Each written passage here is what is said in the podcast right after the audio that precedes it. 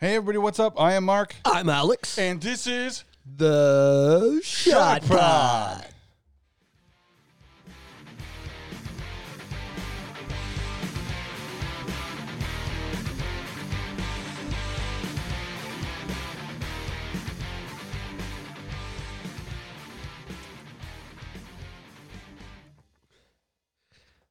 Gotta be careful with my air drumming because I got stitches in my arm.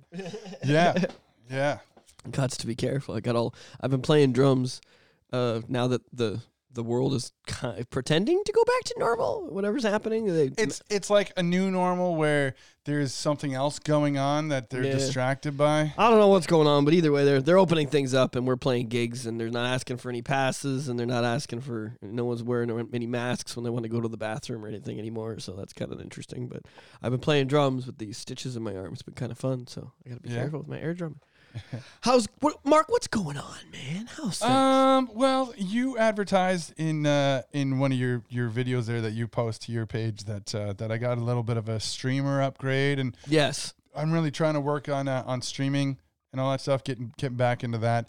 And I I mean, out of everything, so anytime anybody's asked me like, "Oh, what games are you going to be playing?" and it's like, "Oh, okay, well, I do do horror. I've got stuff coming up like uh, Jurassic World Dominion when that comes out. I have a Telltale Jurassic game, uh, Jurassic Park game that I want to play." As well as like I've never played BioShock and I know a lot of people who have and they're yeah. like, "You haven't played that?" no. One of So I just started playing that and yeah, so but the one thing that's drawn everybody because these games are more rare is uh, specifically the Saw games. So Saw, uh, the One of my first favorite movie franchises. yeah, and then uh, and then the game part two, Flesh and Blood. Yep. Again, the, these games they're they're so rare that like nobody's playing them on Twitch. And so I was so out of everybody, even other streamers, when they're like, "Oh, so what are you gonna play? Oh, I'm gonna play this, this, this, this," and they're like, "Oh yeah, cool." And Saw one and Saw two, let me know. Ah. it's like, oh, okay. That's a smart. So, do you have those yet? Do you have? No, no, no, they'll be coming. Next They'll be- I'll get them. Are they expensive though? What kind of Oh, they, they are because they're more rare uh, Xbox games. So like you could get Saw one for like forty bucks. I think I talked to the last episode about my horrible mishap with having a Sega Saturn, and then Yeah. going and going, "Hey, I'm gonna buy a game for this," and it's five hundred dollars. I was Yeah. like, "I guess I'm not buying games."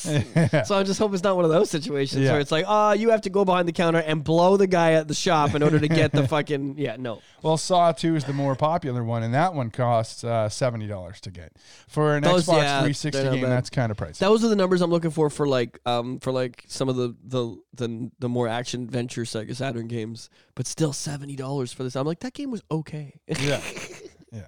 No, but this, those Saw games are, are pretty classic. I remember, um, oh man, no, this is a very appropriate moment to talk about this because it was today we're going to be talking about the post 90s, the 2000s, the 2000 to 2010s. Yes. And yet during this era, I remember that was when I was watching, my, my roommate was a huge video game guy. And I had this big, beautiful CRT flat screen back in 2000 and, Yeah. 2005 and 2006 and he would uh, play assassin's creed on it because i was really bad at video games and he had that saw game Yeah. he had i don't know which one he had but he had one of them and he had to solve all these puzzles and he he was really bad he needed me and his girlfriend on the couch and we would not participate unless there he was like went out and was like go get some beer or get some wine or something you gotta get so he would go out and he'd be like okay i got I got whatever you want. I got a box of wine for the girl. I got a case of beer for you, Alex. Now sit down to help me figure this fucking game out, right? Yeah. Because I mean, 2000, this, this this era of the early 2000s, the availability to just go. "Ah, I don't want to say it because my phone will activate, but I go just go. Hey Google, where do I find the upgrade for this character in this game? And and Hey Google's just like, you know, go to level three and jump onto the platform in the first section. And you're like, oh fuck, thank you Google. Like that, that's it still did. Like it just doesn't it doesn't exist. You know what I mean? Like Yeah. it wasn't there yet. You could probably Google stuff and find like some text on pages of walkthroughs of games Yeah. if you wanted to, but it was still that was rare. It was harder. It was still you were still kind of on your own. And uh, with things being released on starting to get released online, the content was being released in pieces. So it was an interesting time in games. It was a big transition. It went from I mean, everything was a big transition going into to you're not wrong. 2000. You go, you, you're talking Y2K, all right? Oh my God! Yep. All of our technology we did not design to have a two at the beginning of the year. what's gonna happen? We're gonna lose everything. Lights are gonna shut off. The robots Gas- are just going to become self-aware. They'll be like, "We found the two. We found it. We're coming. Humans must be destroyed." pumps aren't gonna function. What is gonna happen? Everyone saw The Matrix in 1999, and they're just like, "This is what's coming. This is 2001." yeah, yeah. yeah. Oh, also, man. 2001: A Space Odyssey had been released, and everyone's Yeah. just like, "Ah, it's only two years." I was uh, I, I went to a Y2K party for for New Year's and there was there was somebody who got completely smashed and this girl's just like we're all gonna die. You cried? oh my god! It's like oh my god! Just wait to see what happens. Yeah, like calm down. And then like Uh, you know five four three two one nothing happens other than the ball dropping the same as every fucking New Year's. It was the same as anything. it was pretty funny. It was only it, they waited. They waited till 2001, and then Do they. you feel like a fool? Do you feel? You should feel like one. Do you don't? Okay, well you should. I, it was kind of interesting. I was never too worried about it.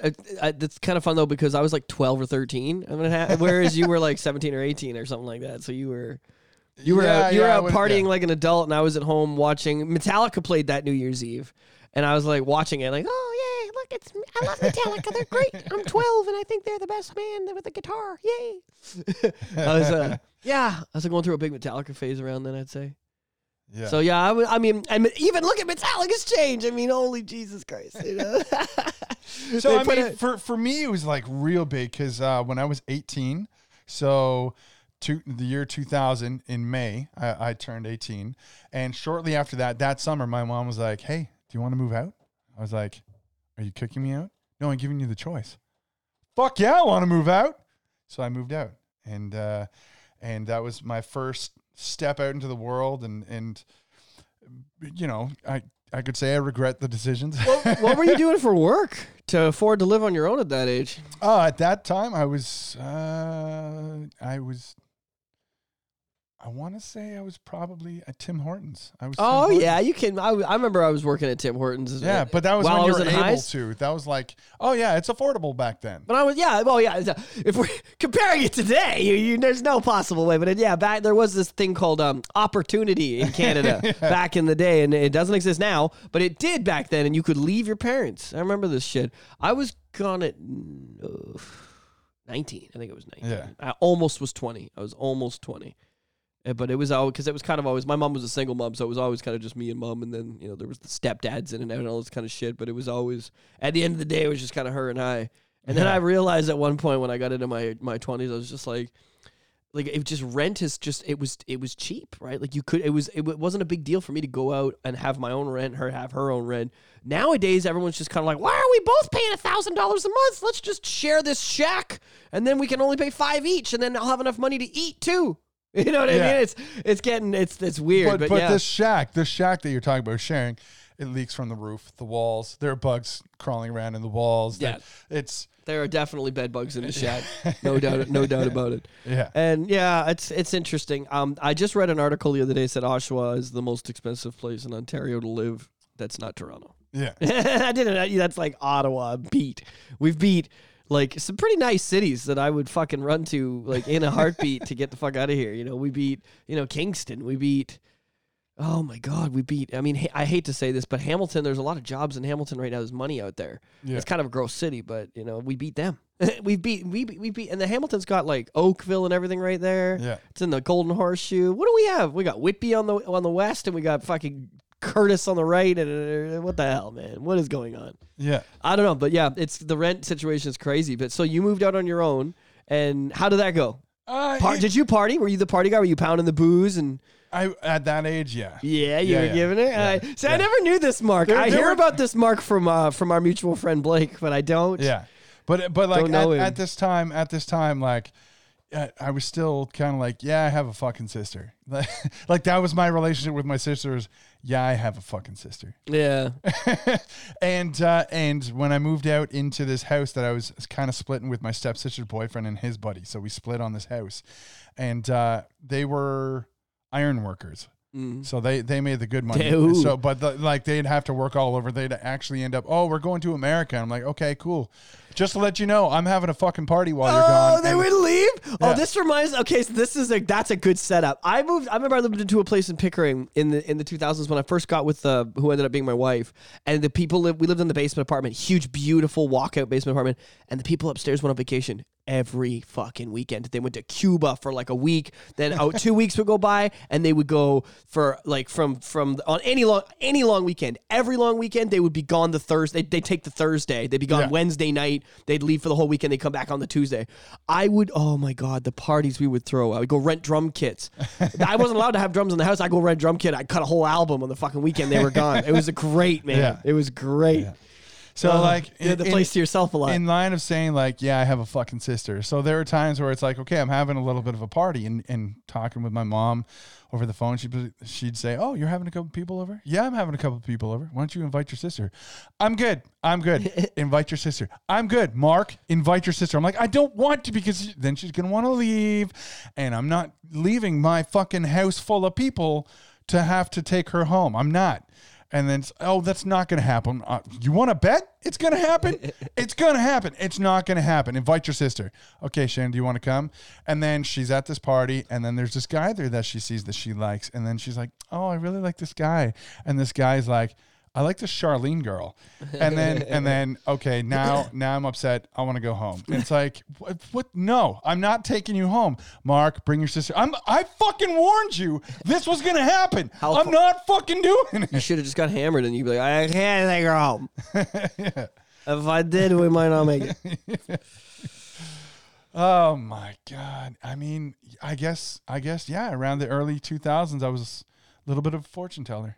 A little bit. See, that's the thing. Oh, I bet you my mom about this a lot.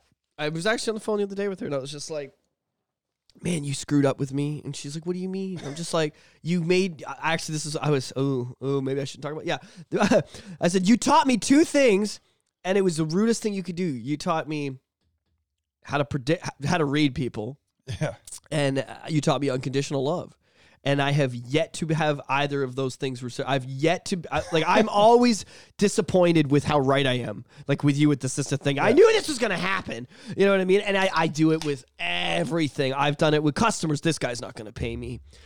You know this this this uh, repair this this is not going to go well. You know working at this job oh i just started working at whatever place this is not gonna go. This place sucks. Like the first day, I can call that I can't. I'm not gonna last. You know what I mean? And then on other places, you you start and you go, oh, I really like it here, but that guy hates me, and he's friends with the owner, and that's gonna fuck me. You know what I mean? Yeah. You just get so good at, and I'm never disappointed, and I'm never wrong, and it gets to the point where you just want to be. And then the yeah, like I said, the other thing was just you know loving people, no matter how much of a fuck up they are, just being like, yeah, I got you. I was like, yeah, thanks, mom. These things don't exist in the real world. but anyways, it Well, I mean, I mean, here, here's a tricky thing when you're growing up with your sibling, it's, it's like you are closer to your sibling than your than your parent is. yes. And that that's the weird thing. So it's like, okay, if I'm gonna predict this, this is gonna happen with my sibling. Fucking listen to me, all right? Because I see her fucking every day, whereas you're off at fucking work, Yes. paying for everything, paying for paying the bills and all that. And then when you come How old's home, your sister? She's two years younger than me. Okay. So and then and then when she comes home and my my sister's all like, "Oh, well, mom, it's, I'm happy you're home. You know, I miss you." Blah blah blah. blah. And like regular, it's like, yeah, but you missed all of the other shit in the fucking part of the day. All right. So my sister was uh, ten years younger than me, and then yeah, so the early two thousands for me, I got to be a dad. It was two thousand and two when they broke up, and then she's like, "Yeah, here you go. But Here's a two year old. I got to go work three jobs so that we can go move out and live on our own." So I was crazy. Yeah, so yeah, I was the same way, and uh, yeah, I had that same kind of shit go down. I was very. It was very predict the predict. You you get really good at predicting things because, you know, when you see a kid and you kind of raise a kid, you learn these patterns. You're you're an adult now, so you're not a child experiencing the chemical changes. Yeah. You're the adult watching them happen, so you can analyze them and come up with hypothesis of, oh, what's this kind of what's going to happen when the hormones kick in for this kid? And she goes to do that. You know what I mean? And you do. You get so good at it that then you can start taking that predictive behavior and applying it to other idiots But, in your I mean, life. I mean, with with the stuff that happened in uh in like in the teen years and all that stuff, it's it carries on through adulthood. Like, I mean, I'm not the closest with my sister now, but I still know it's like, okay, she'd probably do this, she'd probably do that, she'd probably, Yeah. you know, and, and Actually, me and my mom have that conversation a lot because my, my sister doesn't talk to us at all. Yeah. Like it's zero good communication. And we do this thing all the time where we're just like, because we haven't talked to her since right before COVID happened. So we're like, I wonder what her opinion on vax stuff are. Oh, she's probably super pro vax. Probably super, probably like, oh, everywhere should have a passport. Why are they getting rid of the passports? Like, I don't know if it's true, but I imagine she's on the liberal side of these things. And it's just kind of funny. And then now I was Ugh, this makes me feel so weird. I was dating a 25 year old. My sister was born in 97, and the girl I was dating was born in 96. yeah, So it was a little, it was strange. It was really weird for me. Yeah. But yeah, I got really good at predicting her behavior. So much to the point where I was just like, I can't. I don't know if I can fucking do this. Like it got bad. I don't know if I ever talked about this, but I need to talk about this. Um, so I mean, in terms of like dating somebody who's, you know, not far off from your sister's age, whatever. You know, my brother dated somebody with the same name as my sister. Oh, I could And I never. like, I couldn't, I couldn't fucking oh, do that. No. And and this girl ended up being like public enemy number one to me. Like it was, I couldn't fucking stand it. So at this time, I wasn't driving, and my brother uh, was, and so I was like, okay, well, we both ended up working at uh, Walmart, and that's where he met this girl and, and started dating her. So he would drive her into work too. But at this time, I was a smoker. So, okay, so I was smoking, and typically I get into the car and it usually in the back seat, roll the window down, maybe have a smoke. But if my brother's driving, he didn't like that, so I wouldn't smoke. So there, there, there was another reason I was rolling the window down in the back seat, and that was because he kept picking up this girlfriend of his, Uh-huh. and this girl, like, okay, yes, having acne is a serious problem. I get that. It sucks. But at the same time, this girl, I didn't like her. And she would get in, and her face was caked with like medical ointment for the acne. okay. And it would smell like, I don't know, like an open package of bologna. And I'm in the back of the car. I'm like, what the fuck? Oh my God. So roll the window down. And my Oh brother's my like, you better not be having a smoke back there. I'm like, no, no, no, no, I'm not. I'm just trying to air out the car a little bit. I'm just trying to air out the car. From what? From your fucking girlfriend's acne cream, all right? Fuck. Just li- and, and then he would he would roll the window up and shut off the controls. And then I'd start fucking banging on the door. Fuck this, bu- this is mom's fucking car. You can't control me having the window down. And like it'd be a fight on the way to work. So- oh my God. oh I'm my dying back here. This is a gas chamber. That that yeah. Oh wow. That kind of takes me back to when I was a kid. We had a Mustang. oh my god, we should talk about this in the '90s episode. And my parents would flick me cigarettes, and the fucking ashes could go in the back seat all over me all the time. Yeah. I'd just be sitting there minding my business, just get a face full all the time. oh, sorry, fucking two door fucking cars throwing putting. I was in the back seat in an illegal booster seat, you know, because back in the days they didn't have all these laws and regulations about the kids in the back seat as much as they do now. We were like one of the last generations where you get pulled over with a six year old in the back seat that was like sixty pounds and he doesn't really, he he didn't have a car seat. Nobody cared. Yeah. You know, it wasn't really that big of a deal. But yeah, the 2000s, I think one of the things that I wanted to kind of touch on early 2000s was um the big jump to 3D games, right? Like you at the end of the 90s, everybody was starting to make that, you know, you, you Mario 64 had come out and then the Dreamcast came out and then the PlayStation, but then once 2000 hit, it was universal. It was Yeah. kind of like, okay, there's no more of this 2D side scrolling shit. It just it was gone. And although it's kind of cool now that it's come back and there's some retros, Mega Man had number Mega Man 9 and 10 were back to their classic style, like a retro vibe. Um uh, what else was that? Uh, Sonic uh, Mania came out too, which is you know was classic side scroller looking thing.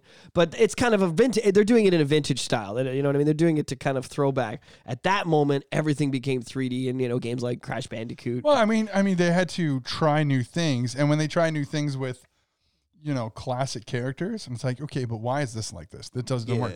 The only thing that actually worked like that was indeed Mario. Mario sixty four was very successful. To when uh, on the Wii. When the Wii came out, they had Super Mario Galaxy, which was more of that 3D open world kind of. Galaxy was a fantastic Oh, game. I, I love that game. yeah, that game was really really good. I kind of think that was the last. one. 64 was good. Galaxy, I really dug. Well, GameCube, they had Super Mario Sunshine. That gets a lot of hate, I but I really I enjoyed hated that. it. I loved it. fucking can't stand that. Loved it. That was the one that killed it for me. I never touched the Mario franchise after that. Like Really? that was The last one. Yeah, I, I just gave up and was more of a Pokemon guy. I was like, if I'm gonna fuck with Nintendo, it'll be Pokemon from now. Pokemon was that was another thing. The early 2000s, Pokemon had taken over. So Oh, what, yeah. what did the movie? The first movie came out in 1998, I think it was. Mewtwo Strikes Back, and then they come out with Pokemon 2000 in the year 2000. I remember, and it was one of the biggest grossing movies of that year. It was huge deal. There, there was a time like late '90s where uh, where if everybody was into something, I tend to walk the other way. Yeah. I, I tried to not be. I did that with Star Wars. jumper. That's why I wasn't a big fan of the prequels because everybody was like, oh, "I got a Darth Maul fucking backpack." I was like, "You don't even know who he is yet. The movie comes out in a month." Idiot. Anyways, I just never understood it. Yeah. So and I kind of that, and that's why I never got into it until I was a little bit older. I'd seen the old ones and I was like, "Yeah, they're okay. Fuck those. Fuck these new ones." yeah. But yeah, now they're my favorite movies of all time. but yeah, no, but when they were cool and they were out, I did not care. There was uh so when I was younger, like like little kid young, my mom had taken us to to drive-ins. And when I got to go to the drive-in, I loved it and appreciated it for everything it was. And then throughout my teens, I never got to go. And then when I started driving, I'm like, I need to I find a fucking drive through. Yeah, the Lindsay. So so this is a funny story, and the reason why I bring it up, uh, Get Smart came out in 2008. Uh, when, when, when did when did Dark Knight come out? 2007. 2007. So when I was going to the drive-in in 2008, I realized I jumped up a few years, and we'll we'll kind of bounce back and forth throughout. But at the drive-in, Get Smart was playing with The Dark Knight, and my mom's like, "Oh, Mark, well, I haven't been to a drive-in in in many years. Could you?" Could you uh, take me with you to the drive-in? I was like, sure, okay, whatever. So uh, we go to the drive-in, and she's like, yeah, I'll bring a pillow. You know, I'll probably fall asleep uh, after Get Smart. You know, because I, I don't really care for, for Batman. I was like, okay, fine, whatever.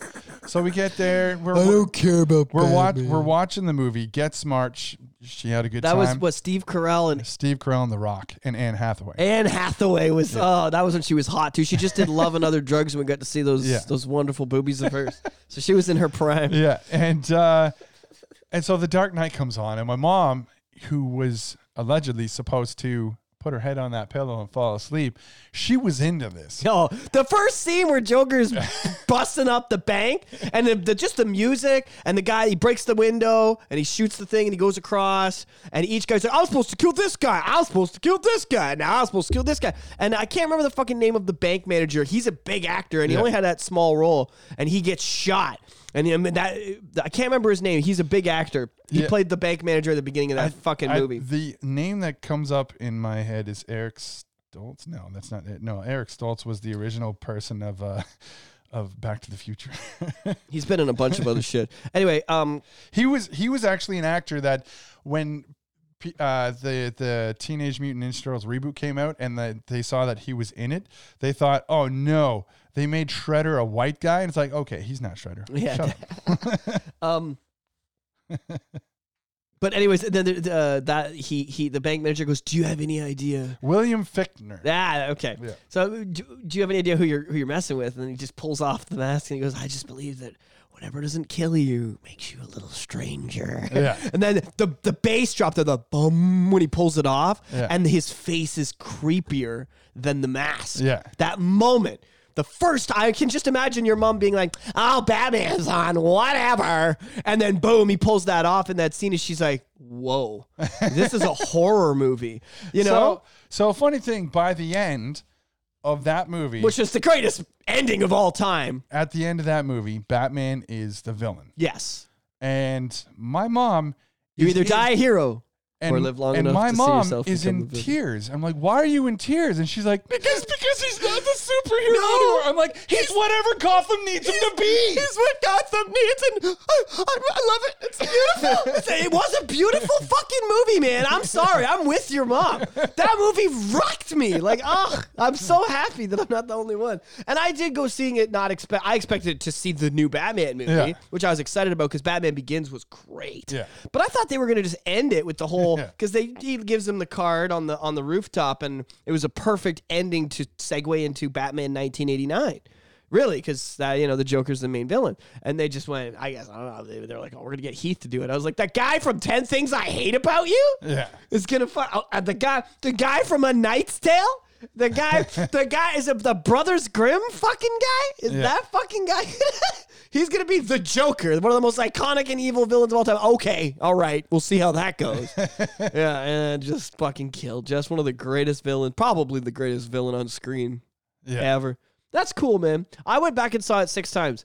I saw it the first time and loved it, and I went back six times. Four of them were with other people. Like, you got to see this. I'll bring you. And then the two of the other two, I went with my band, the whole Yeah. band. We played a gig, an afternoon gig. Yeah, original bands do that. played an afternoon gig in Toronto. Then we went to Scarborough Town Center and watched it again. Oh my god!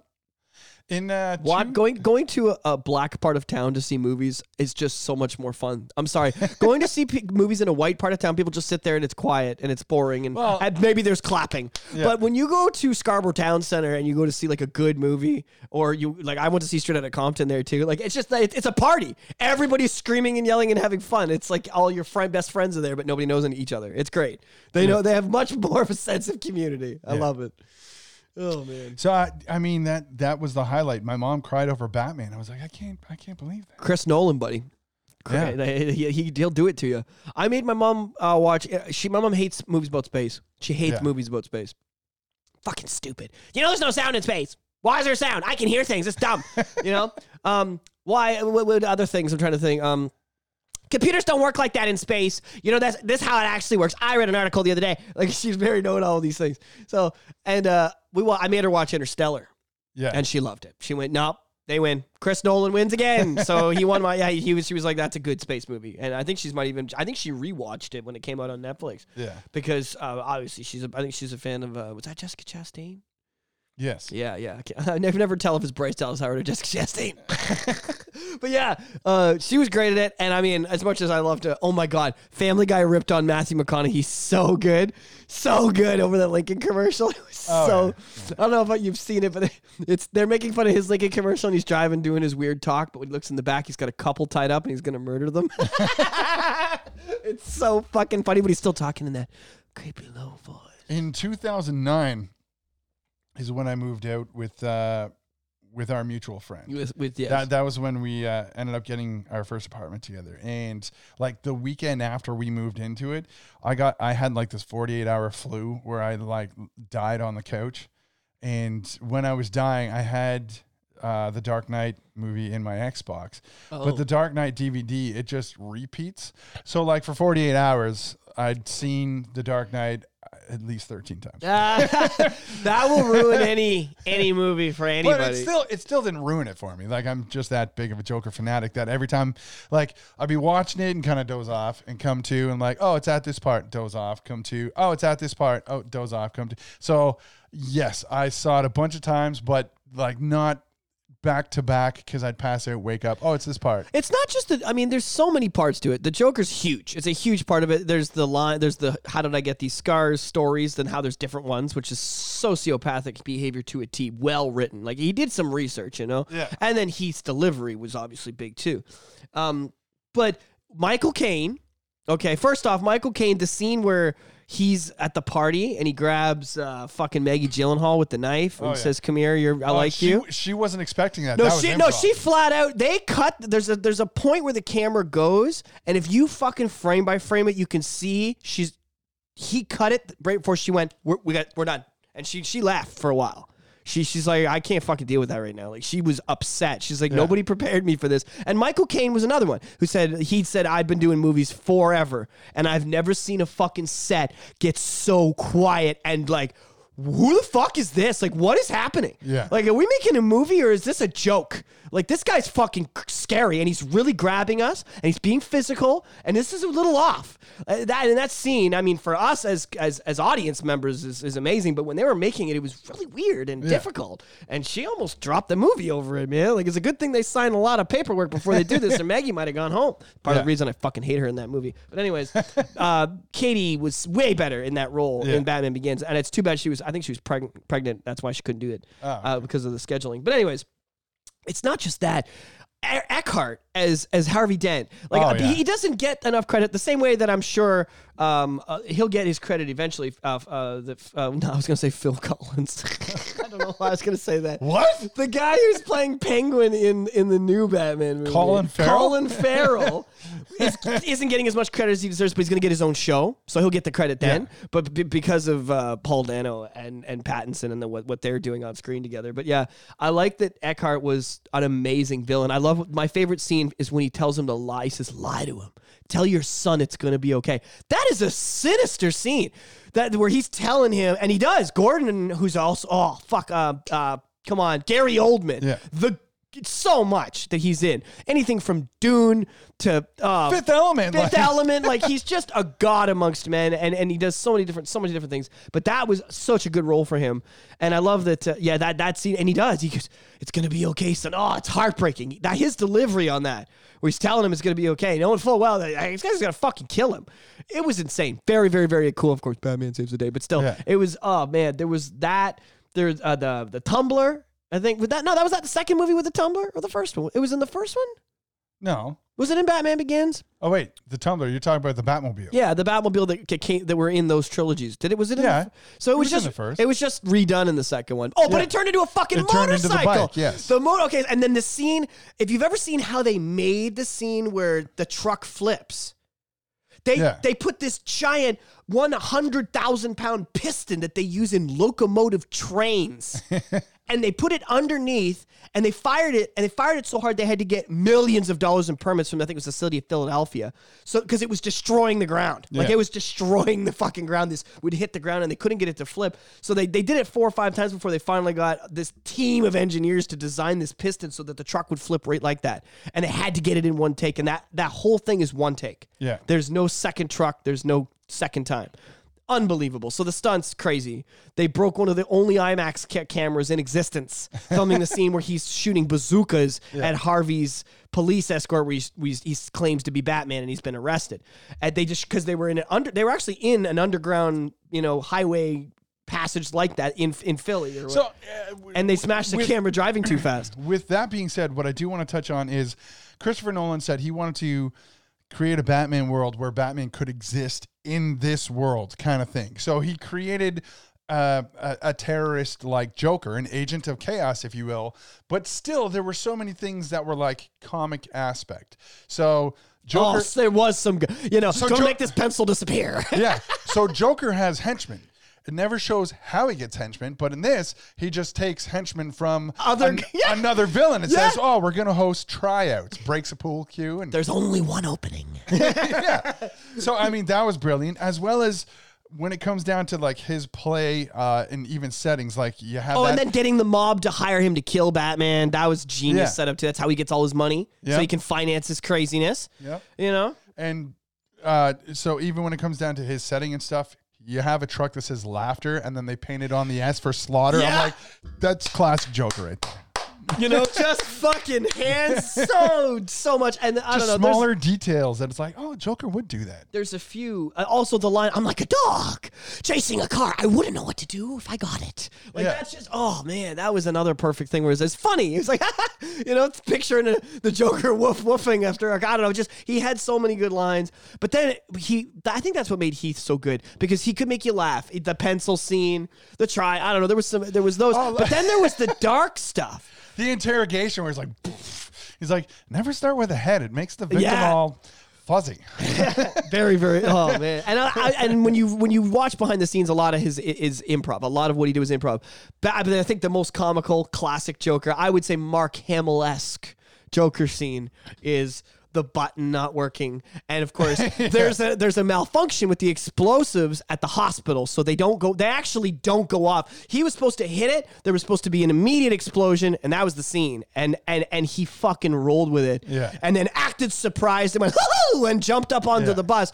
100% improv one take after you know and and Nolan's like that's the keeper like that's the mo- that's what made it so good was that he could go from that making you fall on the floor laughing at, at how genius it was and it was a mistake but then um when he looks Batman, and he goes, "All your power, and you can't hurt me. I hold all the cards." Yeah. Like that moment too. You're just like, Jesus Christ, is so well written. Like he's a, he's a, a genius psycho, psychopath, and I don't think they they always made him out to be in the '60s. He was the genius psychopath, but he never did anything genius or really that sociopathic. He was just kind of a funny character. Yeah. And then Michael or not Mike, my Michael Keaton and and Nicholson.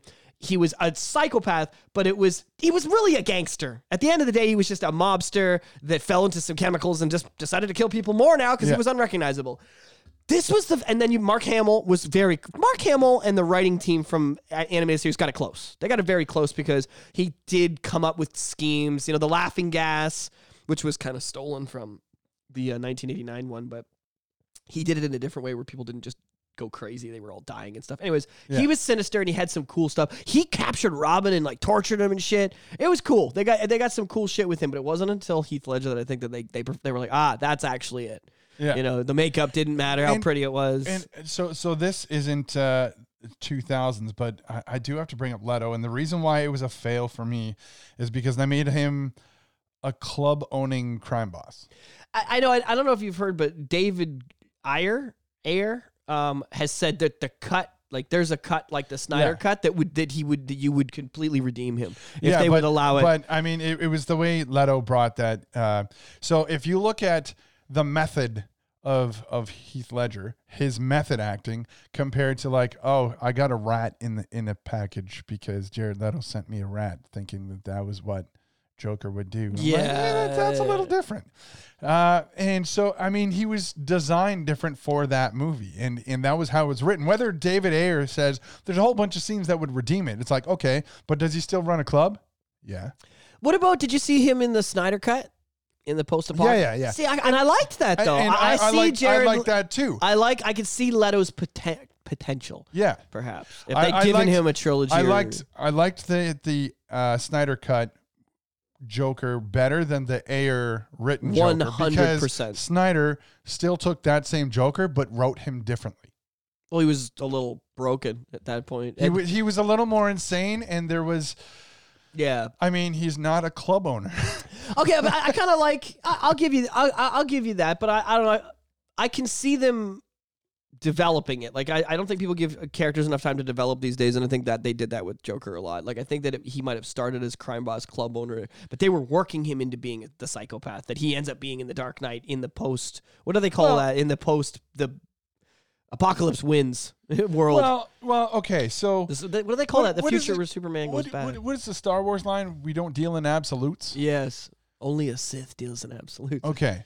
But I think to permanently scar your body with tattoos is an absolute because it's there. And I don't see Joker as being like, am I going to permanently enjoy this this smile tattoo that I have on my hand to cover my mouth?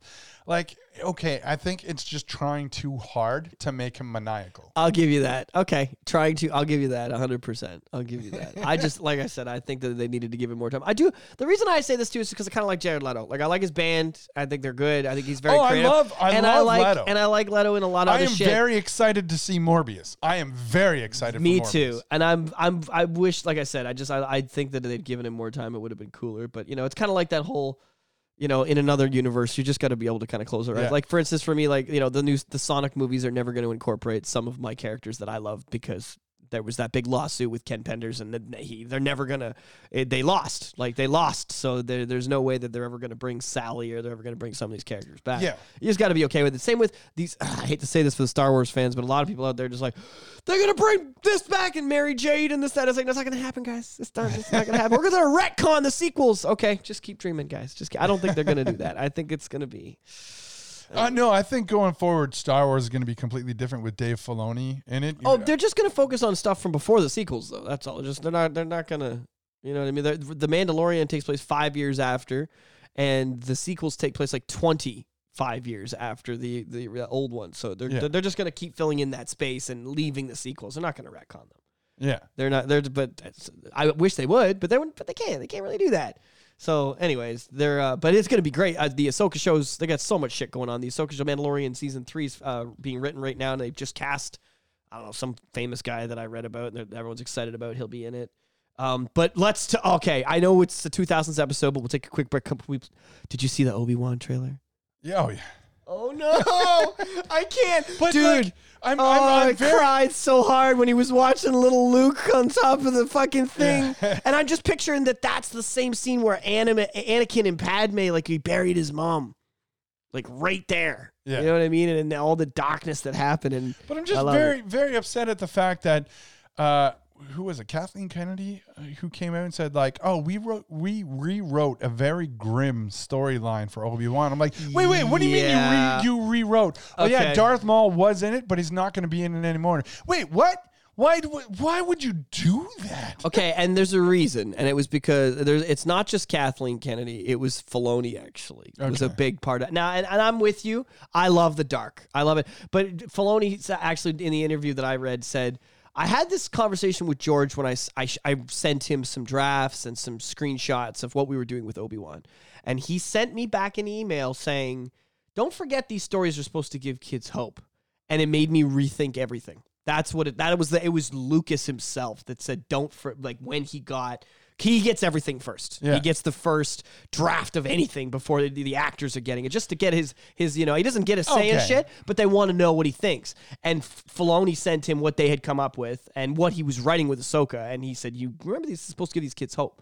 You know, it's darkness is good, but it's got to have a bit of that." So I think that's why the other Yeah, thing was Vader wasn't really in it when Maul was in it. They didn't do. They couldn't do both. So Yeah. they cut Vader and Hayden Christensen, and I think they were seeing how much people were anticipating Hayden's return, and they're like, if we only give him six minutes of this whole series, people are going to lose it. We should get rid of Maul and give him some more story. So I, that's what I heard. It's where it's coming from. But I, I'm gonna say in regards to the, uh, I mean, the dark and the hope and stuff. It's like okay, but the rest that are out there, give them hope. I agree. I'm I'm with you on the fact that there was okay. What is the first line? I know this is pure nerd, but in A New Hope, what is the first line? It's a dark time.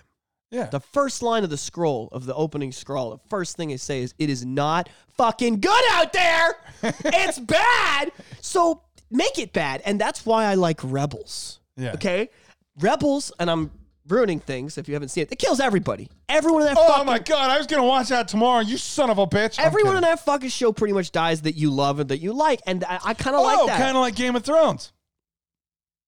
If I had crickets right now, I'd be playing crickets. no, I don't know. Game of Game of Thrones not only kills everybody, but they write horribly disappointing stories for them. Sorry, I just when everyone died, I bawled and was so happy that their sacrifice helped the rebellion become what Luke Skywalker joined. Why do you keep saying Baldwin? You always say, "Oh, it's Baldwin," and then you're like, "No, wait, it's not Baldwin." what did I say You said Baldwin, again? What was I supposed to say? the the guy that's not Baldwin. Al- Alec is it- Guinness. Yeah, Guinness, not Baldwin. Baldwin's not in Star Wars. I don't know what's wrong with He's he's out there shooting. Shoot, he's capping motherfuckers like it ain't no thing. Anyways, the tra- I'm happy that they're gonna have more Darth Vader. I'm willing to take it. Um, the the other thing that I think is kind of cool that I don't know if you saw, but you, we've played Fallen Order.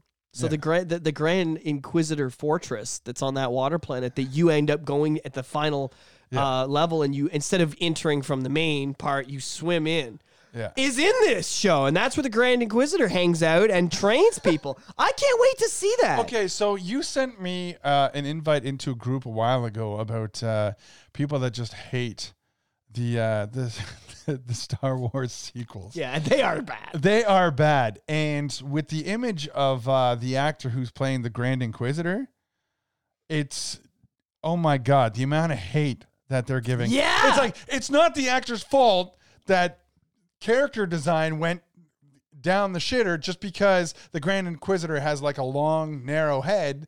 You know, they it, it looks like a shorter, rounder head. However, that could be an angle. We'll have to see. I still, I will admit, when I first saw people complaining about it, I saw the Grand Inquisitor. I knew it was him right away. I went, "Oh, he looks a little different, but it's live action. It might be hard to get the fat head going." Yeah. And then I remember, but then I saw the meme where they show the Revenge of the Sith scene, where um, I didn't realize that Yeah, th- yeah. that race is from Utapau. Yeah. So when Obi Wan goes to search for General Grievous on Utapau, and he meets that guy, and he, and the guy leans in and he goes, "There are troops hiding. Save us!" And he's, he's all Yeah. scared. I was like, "Oh yeah, that guy does look really good." yeah. If they just took that same kind of aesthetic and painted that symbol on, took out the wrinkles.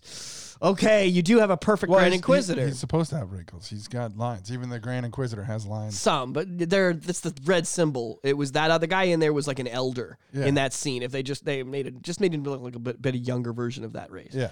Then yeah, okay, I'm with it. But I, I don't care enough. People made the same whining about Ahsoka's Oh, yeah, her headpiece, I and I was- was like, do you know how un like uh, Rosario Dawson probably was fucking fed up enough with the six hours of makeup. Uh, Yeah, it was uh, also really hard to do the stunts with the You, longer it's impossible. pieces. She's doing crazy stunts. So with Yeah. longer ones, and I always, I'm going to be honest, when I saw Ahsoka in Rebels and she had the bigger headpiece, I always thought it looked stupid. It, it was too There's much. so much fan art about checking out Ahsoka's ass and like, oh, she got like a naked ass and just I- showing the backside. I don't like, understand what the the fuck.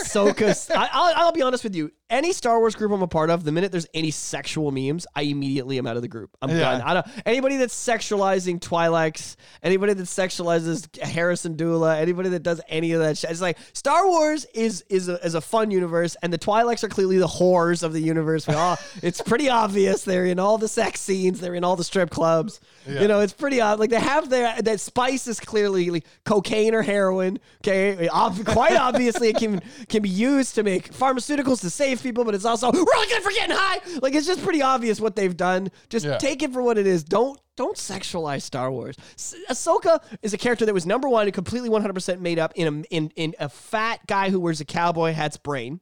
Okay. So when you're masturbating to her, I want you to think Dave Filoni also whacking it. Okay. Think about this because, I mean, it was his genius that made her. She's an adorable character and I love her and I love that he made her, but that's the guy, that's where that came from. She's Yeah. not real. Then they got this blonde. I hope people hear this and like, fuck, man, you just ruined my whack off Good, sesh. good. That's my goal. Okay, and then and then you go from there. Then you get Ashley Eckstein doing the voice. Now I can see this. Ashley's pretty cute. Okay, you want to beat So, off to Ashley? I Have just, at it. I just want to say for all those, but just know that you're beating off to Ahsoka's voice and not her herself. I just wa- I just want to let everybody know whose whackout sesh was just ruined by Alex. We did pass 500 downloads, and he's got to come service you himself. so don't worry, I'm gonna get the juices flowing again. Don't worry, he's gonna take Help over where you on left the off. way. and then last but not least, okay, after the Ashley Eckstein and and Dave Filoni created this girl, she has become Rosario Dawson. So the girl who goes, you never go ass to mouth. That is who you're truly masturbating to if you're masturbating to Ahsoka. Yeah. So if you're gonna do it, beat off to Rosario as Ahsoka and nothing but because the rest of them don't exist and you have a problem. You're weird. You probably also like tentacle porn. Seek help. Put down the cheesies I'm sorry your dad touched you when you were a kid. Put on some It pants. must have ruined you. and go out somewhere. Therapy. It's the answer to everything. Anyways, so yeah, Star Wars is um the Obi Wan thing looks really cool. I'm excited for it. Um, now here's the other thing people are are wondering how much influence Filoni Favreau will have. Keep in mind, Deborah Chow is directing every episode and was a huge part of of of, of writing it and all that stuff. So. It's going to be mostly her, so it might be a very different direction. Filoni and Favreau and all those boys are in the middle of doing Mandalorian right now, and uh, Ahsoka, the show that sh- that's all happening. So Yeah.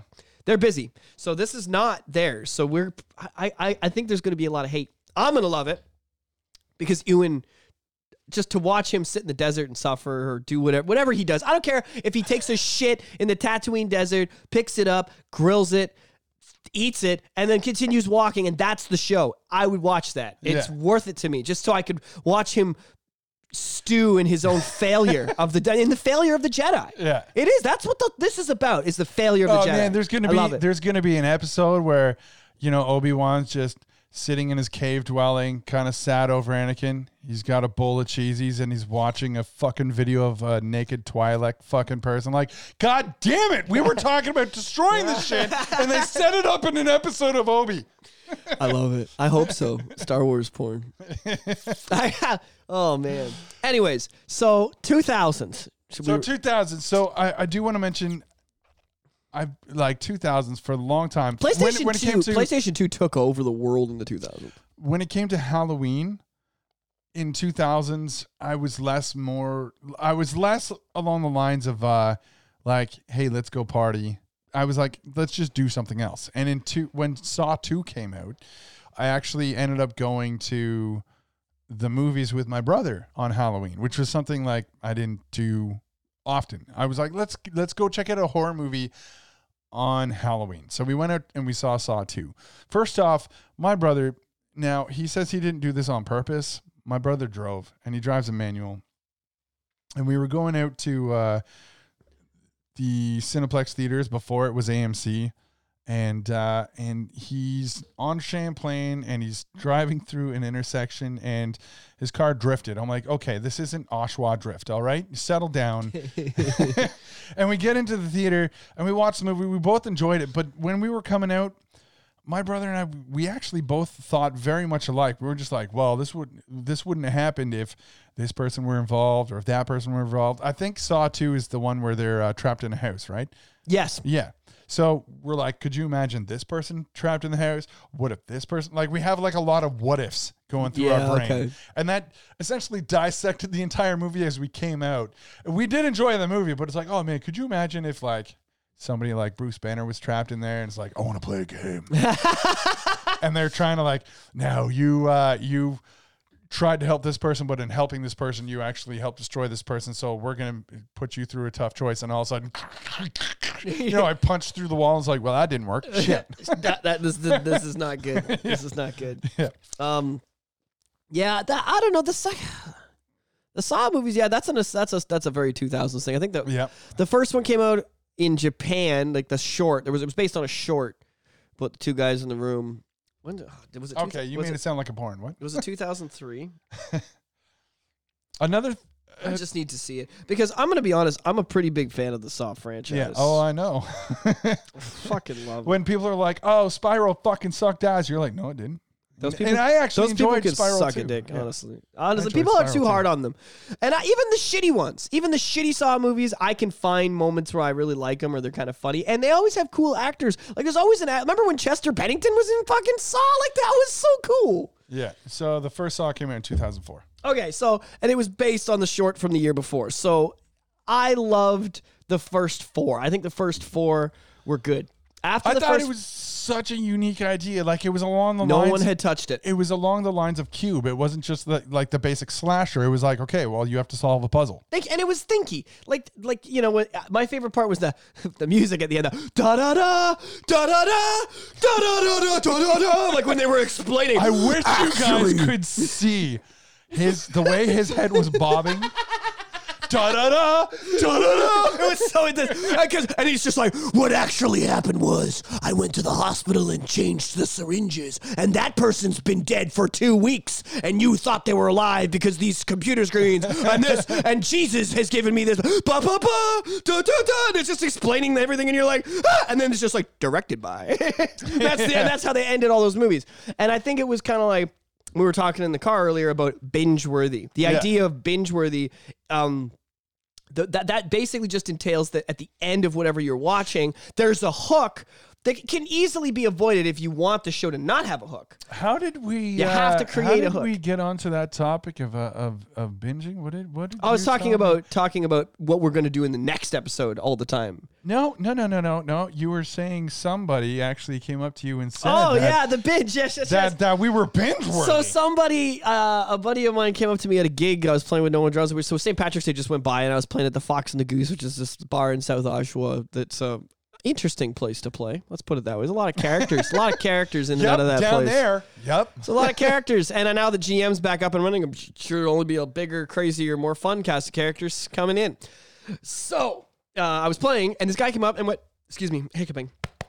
He says, "Um, I listened to your few episodes of your podcast at work the other day, and I just got addicted. I got stuck. I was like."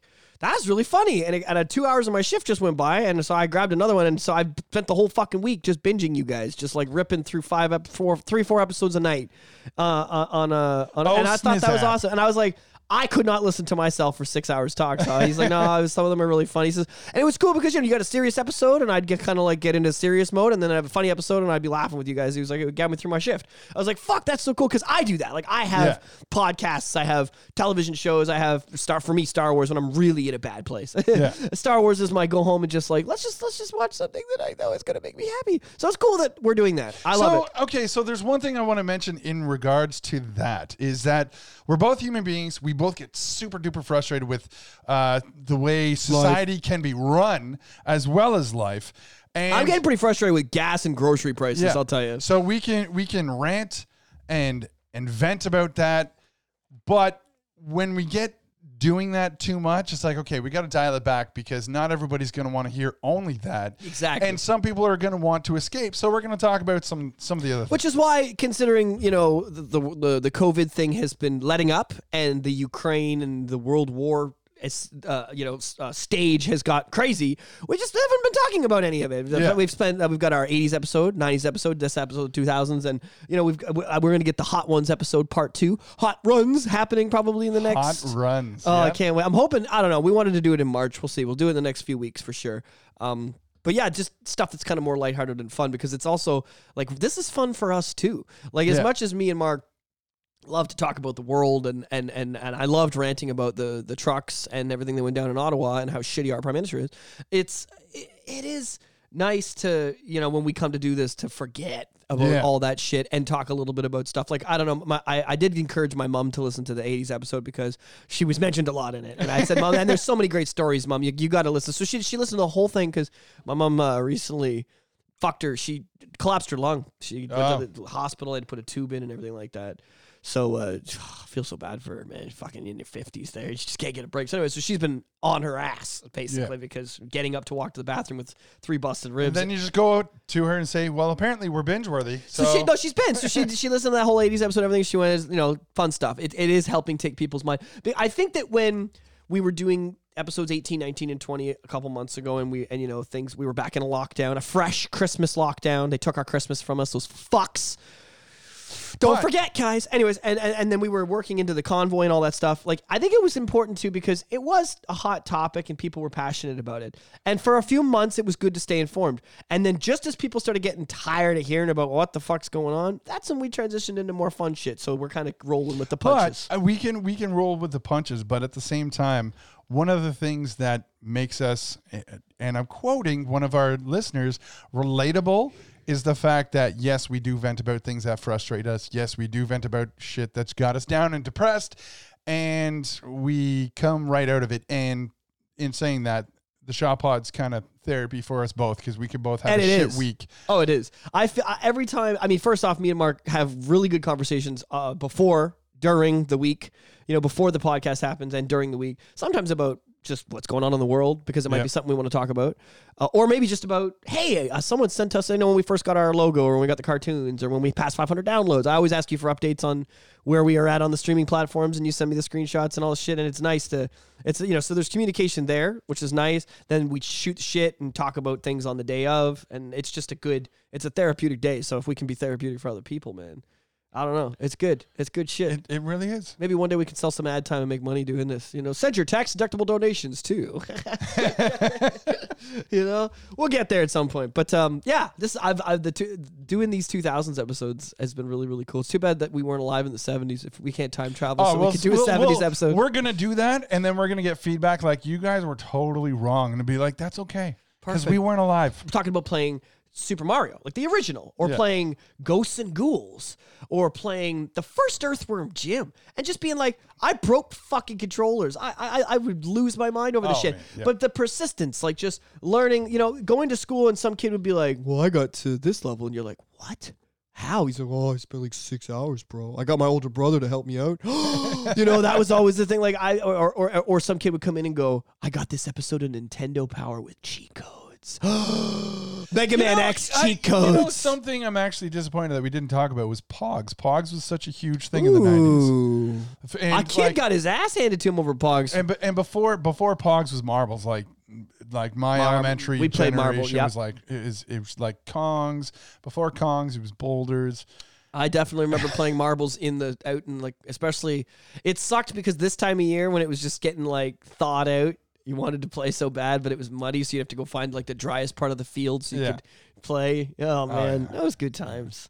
I was horrible at marbles. I was I'm I bad wish I was good at more marbles. I, I wasn't. I, I I always ended up buying like a big I stack, know. and then I The fucking one- lose them all. The good ones I had were all purchased, and, Yeah. and I lost the good ones I had because I was trying to. I just I, I'd get it. I'd win a one good marble and be like, oh, that one's awesome, and then I'd just bet it against something really cool and lose it immediately. was there ever? Uh, was there ever? Uh, like, did you ever experience like a scrambles, like scrambles, and somebody would just throw a marble for somebody to get, you know, and like everybody's hoping to get it, and then you'd kind of see like a dink, and it would hit somebody. No, you'd- we oh never- my god, we have an injury! Man down, man down. no, we were we never did that. All the poor Uh, kids at my school held onto their marbles like they were currency.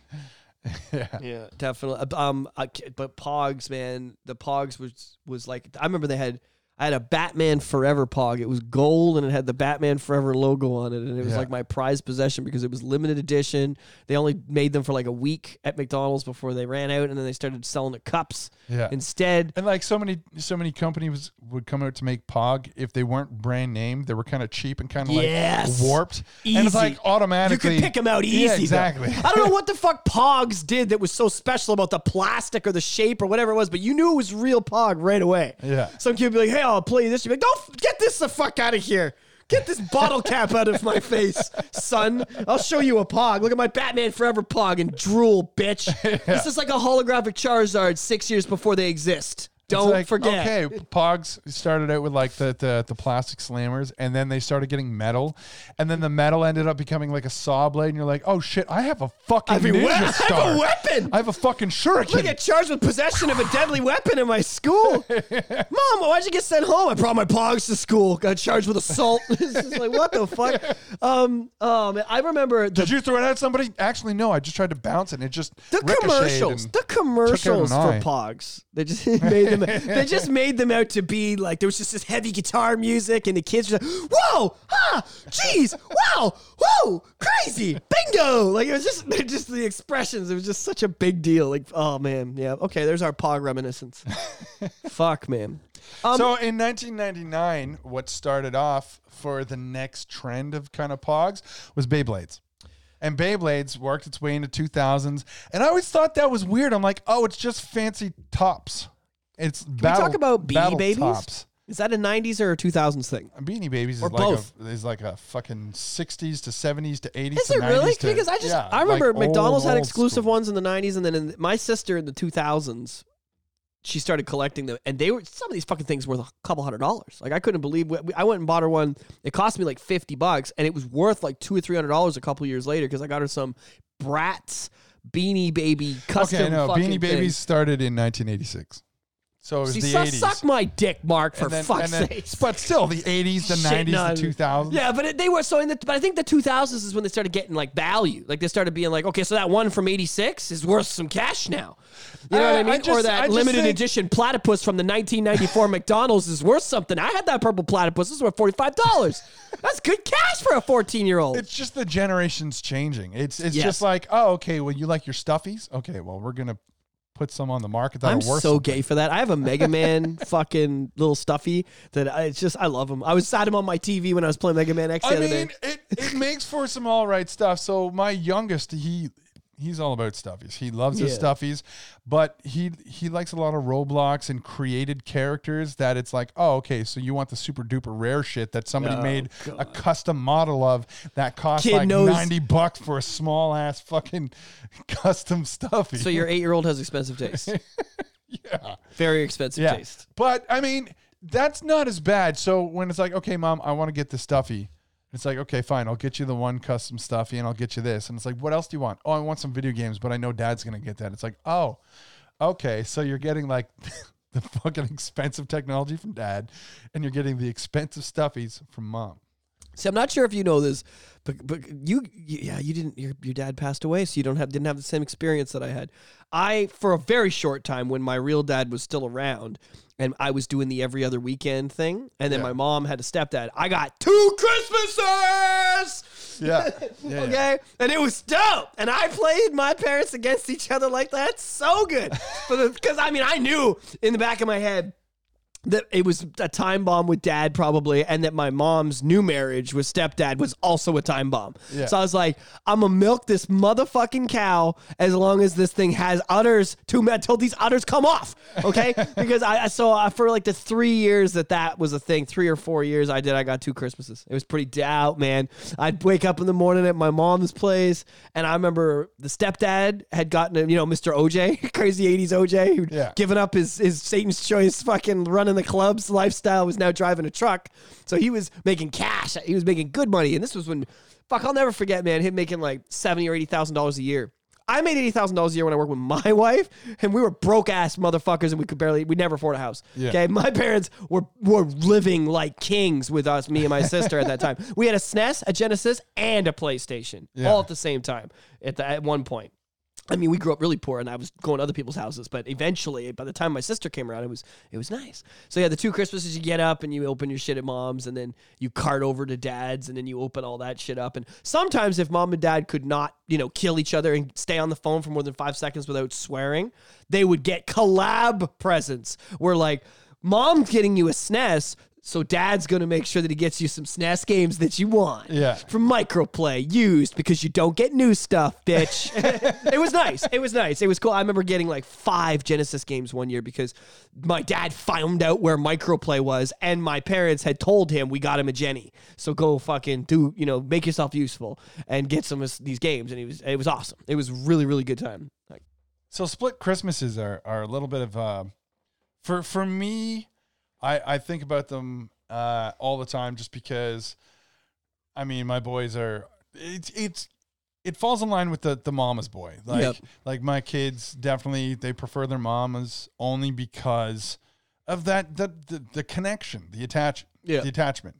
So, but when they come over, they love what they get. Eh, But for me, like when I was growing up, and it's like, oh, I wanted this and I never got it. I wanted this video game wise, Yeah. and I never got it. But my kids don't ever have that problem have- because yeah. I'm a gamer. So it's like, oh, okay, what what did we get this year? Oh, we got, you know, the GameCube. Oh, the Wii. The oh, Yeah, it's literally something. everything. I would say it, the kids these days too. Like I was like I was talking with Eric about this about that instant gratification. Like here's here's the what I was saying the other the other day. I was uh I was playing Mega Man because I was having one of those nights just hanging out. Wanted to live some nostalgia from when I was a kid. Play Mega Yeah. Man X from '93, and like I, I was at one point. I don't. I gotta. I gotta sit on my phone so that it can't do the thing. So I'm sitting there and I'm frustrated. And I go, "Hey Google, where's the leg capsule in Mega Man X?" And it's like, "Go to the Chill Penguin stage and near the beginning, jump to the left." And I'm like, "Fuck yes, thank you." Like I just can you you can you imagine this? Yeah. Like kid, when if 11 year old Alex could know that 35 year old Alex was going to live. I didn't even get out of my bed. The, the phone was sitting on the desk beside me. It wasn't even it wasn't even close enough to me to reach it. I just Yeah. yelled in my room, "Hey!" You know, and it and it just told me, and then I went and did it. How many hours as a kid? How you'd have to go through every stage. You have to start with the first stage in the list and go. I'll find this capsule eventually. Yeah. I don't know though. I think it taught us something that kids these days don't have. Like in this weird way, I think that doing that, playing, you, know, you played the original Mario, Oh, of course. Unreal, getting to World Seven or Eight, it's so weird. and that- then dying, getting a game over with no continues, and you're a World Nine. yeah, You've never gotten to World Nine in your life. You're like, oh fuck, this is crazy. There's only ten in the whole game, or is there only eight in the there's whole game? only eight. Okay, I'm in World Seven. There's only eight in the whole game. You know what I mean? Like you're all Yeah. excited, and then die, and then you Well, I mean, so that's the weirdest thing. So I saw I saw a TikTok video recently that showed that there was a way to get back to the level after your game over, and I was like, wait, what? on the original. Yeah. No, there's like, no. oh yeah, yeah, there is. There's, Lies! there's, there's like a bunch of buttons you have to hit on the controller at a time, hold it for five seconds or some shit, and then boom, you're you're basically continuing off. It's like, oh, this is how the fucking developers tested their game. exactly. Yeah, yeah. Okay. So, and that's the thing too is that as the technology progressed and guys were taking these cartridges, and you know, when these cartridges were being sold, you didn't have. Oh, how do I describe this? Um, technology that can manipulate the hardware. Yeah. So, but now, you know, it's 90, maybe it's 2005, and you've got your old SNES cartridge. You could take it out, you could shove it in a motherboard with some connection to it, and you could go in and see the code, the Yeah. actual the actual zeros and ones that they made the game with, and that's how they find that. Okay, so if when you die you press up, down, left, right, B A B A, you plug in a second controller, you press up, down, right, right, right, right, right, right, right, right, right, right, right, right, left, and then on that controller, and then you press a magical button with a screwdriver in the back of that nest that no one knows about in a magical hole beside the power port. You can start back at the level. You gotta, you gotta. They're never to find that. They did, like you said, the- that's how they tested it. the first person that came up with like, what if we made a password like kind of algorithm where if you died, you could enter a password to go back to the level that you made it to. it made And it's like that that was what- revolutionary. what was like, first- oh, yeah. you mean somebody wouldn't have to start from the beginning? Well, yeah, I remember Sonic 2 was cutthroat. Like there was no saving. Sonic 3 was such a big deal because you could finally save. And Sonic's hard. Yeah. You know what I mean? Like you had to stack up like 20 lives in those first few levels, go back get all your, your rings. Yeah. Same with Mario. The first couple Mario levels, you got to get all your coins and you got to get all your shit There because was, uh, you were not going to last in the later levels if you didn't stack up on men. I don't I, I like I couldn't tell you for the life of me which games had like a, a password system where when you died it would give you a four digit password and then like oh you're at the start screen because you had a game over and then you enter that password and you're at the beginning of the level that you died at. I don't But know, that was first one- that's revolutionary. That was like- Mega Man. That was a Mega Man thing for sure. That's I was just doing that the other day, looking up the passwords to get the power ups for stuff, and I was like, "Fuck!" Well, because I, I had game over, and I was like, "I'm not going back and getting those power ups. I'm, I'm just gonna just gonna password them." Um, so I know Mega Man X from '93 had that.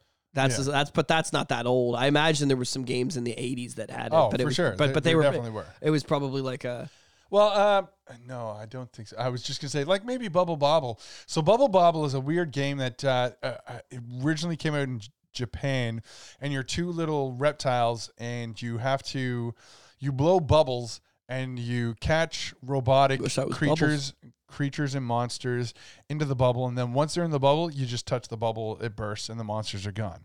There's 99 levels in that game on NES. In the arcade, there was more. And- holy shit. And so, like, I'm playing this. I'm like six hours into playing it. My brother's like, "Okay, it's my turn." I'm like, "What do you mean? I just got on. Leave me alone." Six hours. oh my god.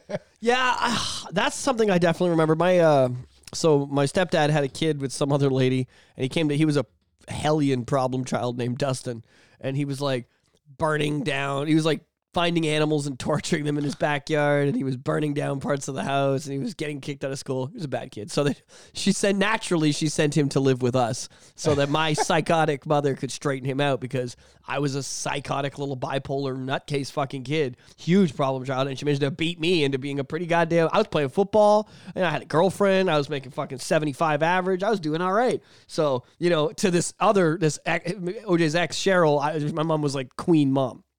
Oh, you can fix him. That was literally her exact words. You can fix him. So this kid came to this, and I got the privilege of the you could be tails. You know what I, mean? I never had that. I was, I was an only child. yeah. So growing up, you know, the whole only child thing kind of sucked because I had babysitters and shit like that. And uh, you'd think it would make you kind of a selfish little prick. But when you're really poor, being an only child, it doesn't matter. You know what I mean? Because you're broke as fuck. So it's not, you got nothing to fight about anyway. So it was, uh, once he, I kind of had this magical new brother. He came right around the time my mom got pregnant with my sister. So I got this eight, this brother who was only a year younger than me and then a brand new baby all in the same year. Yeah. It was awesomely stressful for me, but it was kind of fun because you know now I had someone to be Tails, and we were playing Gex and we were playing Super Mario Kart, and it was fun. I remember we were playing. We had a 64. We a friend of ours did, and we go over and we were doing the Golden Eye thing. Yeah. You know what I mean? And we were doing the Mario Kart with four controllers. That was the first time I'd ever done that. So I got to do that kind of shit with him. So yeah, that was kind of. It's kind of nice having a little brother for that. But outside Yeah. of that, useless. So it, for for me in 2004, my oldest was born. So the 2000s is like, oh, I became a daddy, and Jesus, that's funny. I met my high school sweetheart in 2003. yeah. I'm gonna go with. So And you were pumping out babies. yeah. so when my ex was pregnant, uh, Were you guys was- together was- while she was pregnant, or yeah, break? yeah, I was living with my brother at the time. and my brother's like, I don't want no babies around here. And so I was like, What do you mean? Well, he moved out. it's like, oh, so I guess I'm not living with my brother anymore. Okay. And when he moved out, uh, I I obviously living on my own, I didn't have a fallback plan. I had to have a buddy move in with me. Uh, a coworker from Walmart moved in, and this Right. is, and I told you this on on another episode of a podcast. I mentioned that when I first had Xbox and Rainbow Six Three, I'd be play. I worked nights, and then he worked afternoons, so. I'd be at work and he'd be home playing on my account. Yeah. And then and then uh, then when I woke up, he'd be at work and I'd be playing on my account and people were like, "How do you just have this many hours into the game?" And it's just, "What? What do you mean?" What do you mean? I'm just a god. I'm just a worship me. yeah. Yeah. And then after that, uh he I love that. That's and then funny. once he ended up in a relationship, he moved out. And it's like, "What the fuck? What?" what? But like I, like roommates can be shady. So originally so Did any of those relationships work out? Like, are any of those guys happily married with the girls they moved out with? Actually, yes. My my roommate was dating this girl that told him to stop buying McDonald's because he worked at Walmart. so I worked at Walmart, and every lunch he'd end up going to McDonald's, and and uh, this Hit, girl, hitting on the McDonald's girl. this no no, this girl was just a bit of a health nut and was like, you got to stop eating McDonald's. And this was like a huge awakening for him to the point where he's like, I got to move out. I'm like, what? Wait, what? Why? Why? What a putz! What the fuck? So and he he's had- happily married now. Yeah. To that girl. to girl. that girl. To that girl. yeah. Is, Yeah, is it's so happily fucked is up. happily the true adjective you'd use? Yeah, yeah, yeah. All right, Yeah, yeah. wow. He, he was putty in her hands. Some uh, people are just so fucking easily amused with their life, eh? Like I don't know. Yeah. So once Beta, you know what? If we if we didn't have beta males, then us alphas wouldn't have a place in the world. So Yeah. I guess we should be grateful for them. You know, it's like how rich people are happy for us peasants, because without the peasants, they wouldn't be rich. You know. so once he moved out, then it came down to like, okay, um, the the girlfriend at the time, my my kid's mother, she ended up becoming the roommate. So we had to move somewhere else. And I just the reason why I'm bringing this up is because we live in a city where some neighborhoods are so uniquely run down that I was living in a building and there was literally a guy who would like go door to door knocking and and like get a knock at the door. I'm like, what the fuck? Okay, open the door. Hey man, just wondering, you guys got any weed in there? And I was like, wait, what? No. What about your buddy in there? It's like, oh, that's my girlfriend feeding my kid. No, there's no weed in there. What are you, what are you looking for? What? just door to door? door to door, just bang. You got any weed what in year? there? What year? Uh, this was was 2004. Okay, this is this just okay. So cell phones are a thing at this point, but they're flippy, and this guy clearly doesn't have one because, like, I just I don't know. I'm in my 30s, and I just I drunk. could just picture this guy just randomly dialing numbers. Yo, you got any weed? No. Okay, bye. Click. Yo, you got any weed? No. Bye. Click. Yo, you got any weed? Actually, I'm an off-duty cop. Where do you live? Click. I, or I picture it going more like this. Just ringing, ringing, ringing. Hi, leave a message at the beep. Hi, leave a message at the beep. Hi, leave a. You know what? Fuck this. I'm gonna go door to door. That's what I picture with that guy because everybody sees his number come up and nobody picks up. Ah, Brandon's Well- calling again. Don't, don't pick it up. Don't, don't.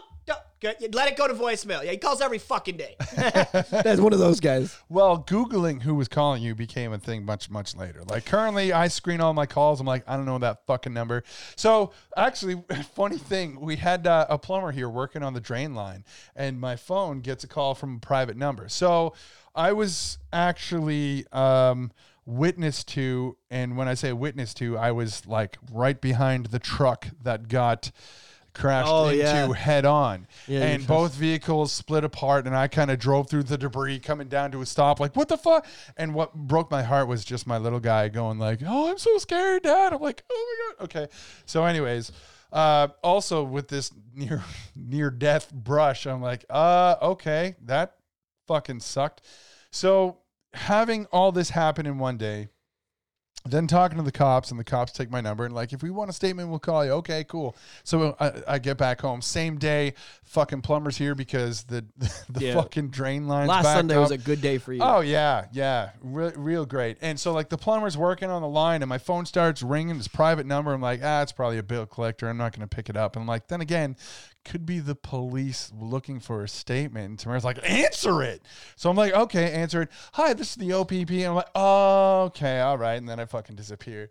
Come back. Yeah, it was the OPP looking for my statement. Okay, all right. Plumber's just kind of laughing like I get blown away with that shit. I remember when COVID first hit, I had a knock at my door at 1010 Glen and a cop was just serving me with like court papers like here here's your new date.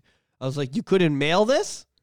like, what the fuck? Oh no, no, no. When you're being served papers. I wasn't being. It was just a court date. Just like, I, normally that would come in the mail. Like before Oh, okay. COVID, Yeah, that same court- piece yeah, of paper court that date. says, "Hi, your new date is here at this." net." You know, So it time. wasn't like the original subpoena.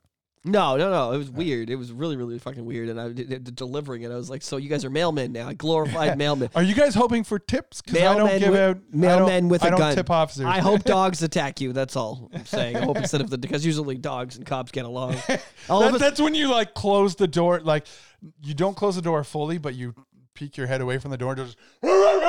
hey, hey, hey! Calm down. calm- Uh, all no, of a, no, no, no. all of the sudden, the police dogs that are supposed to be their buddies just start biting at them because they're, "What are you delivering mail for, bitch? We're Yeah. supposed to be I'm protecting sorry, the that's my dog, sir. Are you sure that's not you barking behind the door? No, that's my dog. He's pretty feral. You should probably leave. I would get away. I'd get away. He doesn't seem to like you deliv- delivering mail to me for some reason. Normally they respect you thoroughly, but today for some Respect you thoroughly. okay. Normally the, the but today for some reason he's just very angry with you. Please leave. Yeah, so that was kind of interesting, but um, yeah, that was kind of fucked up. What you were you were saying if you had been ten feet ahead of where you were, the car would yeah, hit you. if, if that if that truck wasn't there, I would have been the next one, and and that's what was scary for me because this was a truck that got hit head on, and I drive like an an F one, like an F one fifty. Yes, and, you're I- driving a and I- journey. yeah, and I drive a journey, and you just think like They have a good safety rating. What side of the car that got hit? it was the driver's side.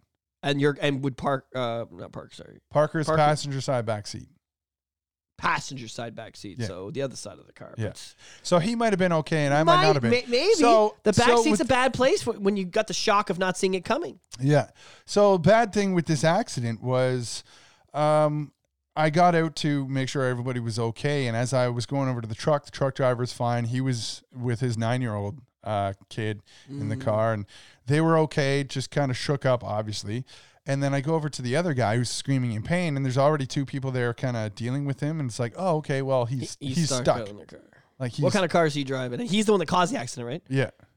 Uh, By sliding through an intersection he couldn't stop for. No, it wasn't an intersection. We were just- ju- we were just on a highway, and I don't know. He just couldn't lost control so, of the car. so the story that came out in the news was he was rear-ended, but I don't recall there being a car behind him.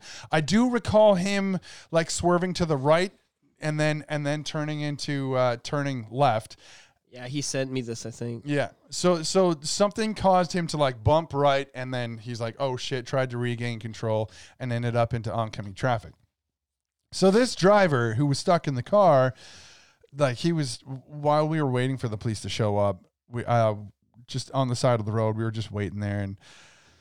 Paramedics and fire trucks are showing up and they can't get this guy out of the car. So I'm like, yeah, he's stuck. He's stuck. And then as I'm walking back to see uh, the police, I notice that his car is out now on blocks of wood. It's like obviously they're trying to remove him without rocking or, or disturbing the car. So there's something seriously wrong here. And then I found out later that he ended up passing away. As far Oh, really? as far as my youngest knows, he He's lived. fine. And, and I'm not. Everything is fine. Yeah. In fact, he got a a, a, a a peanut butter and jam sandwich and a new video game system as soon as he got to the hospital. yeah. Yeah, and Ben Affleck came and signed auto- autographs for him. Yeah. yeah. So everything like was it great. came it came out in the news that he was in critical condition in the hospital and then it came out like a day later that he passed away and it's like wow. And I just think like this guy he was just driving a sedan. I think uh I, I actually I couldn't say which car he was driving. It was just a sedan. I was just driving. So like I'm in the journey. So I was just thinking like I don't drive something that has the big massive front that an F150 does. So that's why I think like yeah, it could It could have been bad. A lot. The, the situation with that is that the fucking engine can end up on your lap because Yeah. the firewall collapses. So they're made to do that specifically because they'd rather you lose your legs than die completely. That's Mm-hmm. kind of why they make it. But anyways, yeah, it's fucking. That's that's crazy, man. That was one shitty Sunday. It's one of those kinds of situations where you know you're just a little bit more grateful for it. Like later that day, you know what I mean. When you get to the house and you, you have a you have a, you have a, a drink of beer or or you have I don't know you have some juice or whatever. You're just like this is so tasty. I could have been dead and not drinking this right now. You know. Yeah. Or you hug your kids a little tighter. You'd be like, we both could have been dead. Love you, bud. You know, Yeah. like you just take that moment to kind of, like for my like with my mom, like fucking getting that call, her lungs collapsed. She's like, yeah, it's and she messages me at like five in the morning. She's like, I'm Ubering back from the hospital. I'm like, what happened? She's like, and that's I don't get, you know what I mean, her to telling me what's going on until it's over because she doesn't want me to worry. Yeah. And she's like, so there's a tube in me, my lung collapsed, almost died. Everything's fine. Getting old is fun. You know, it's like, wow. Yeah. So yeah, it's kind of it's a little fucked up, man. But we're getting to that age where we got to do that kind of stuff. Also, like, let fuck this weather. Like, the half the reason that happened was because we've had so much goddamn snow. We've had more snow since 2000 this year since 2007. Well, that is a question the OPP asked you: is what how what were the road conditions? Horrible. And I was like, oh yeah, it was it was It was a- snowing. It was a shit show that the roads day. were slick, and uh, oh yeah, I was definitely constantly using the wipers to wipe off snow and slush being kicked up from the truck in front of me. And easily slamming on the brakes gonna send you sideways.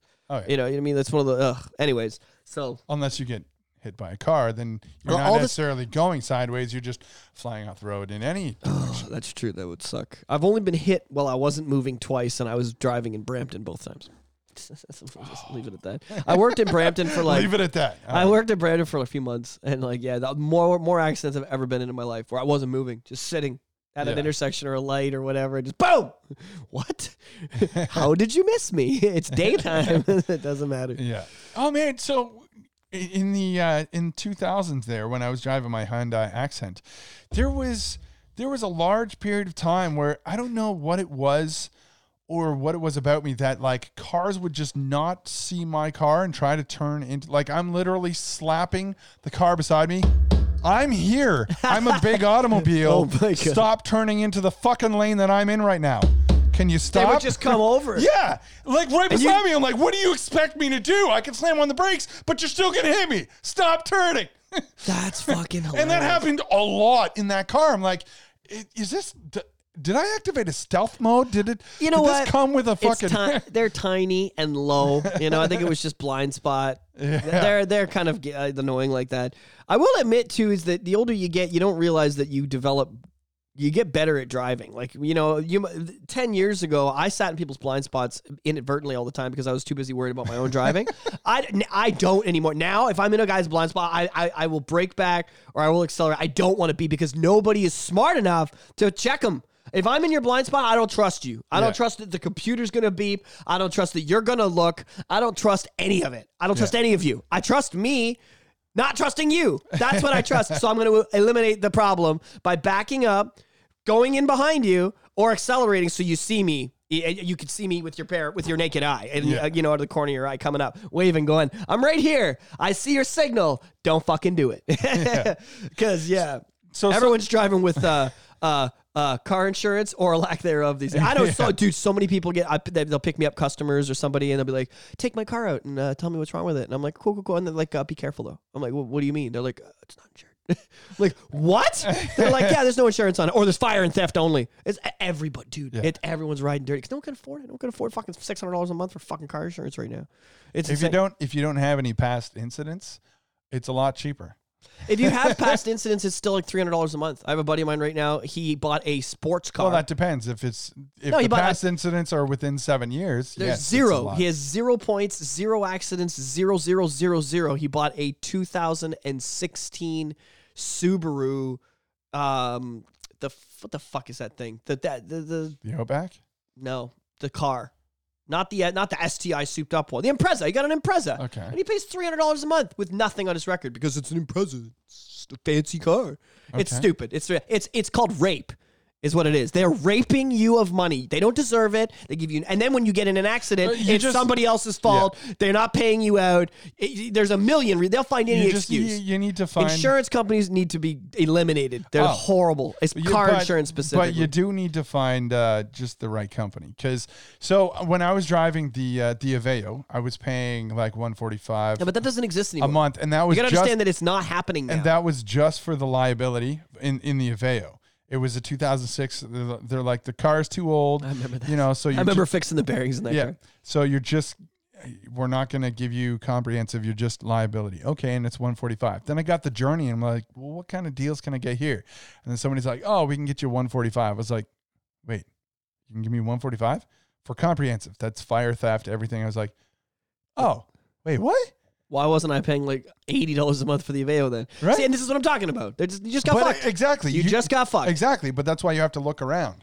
And then I looked around again, and I found something that was even cheaper for for what. But I'm here's paying. I'm gonna I'm gonna I'm gonna tell felt- you what happens when you play the game you're playing. You keep going with that cheap company, and and that's a great and it's a great short term solution. But when you actually need an insurance company because you hit someone or somebody hits you or you clip a pedestrian or some shit like that, that fucking money you're saving is gonna fuck you because they will not have your back. I've seen it happen to guys who are now uninsurable. I've seen guys do jail time because of that kind of shit. It's insane.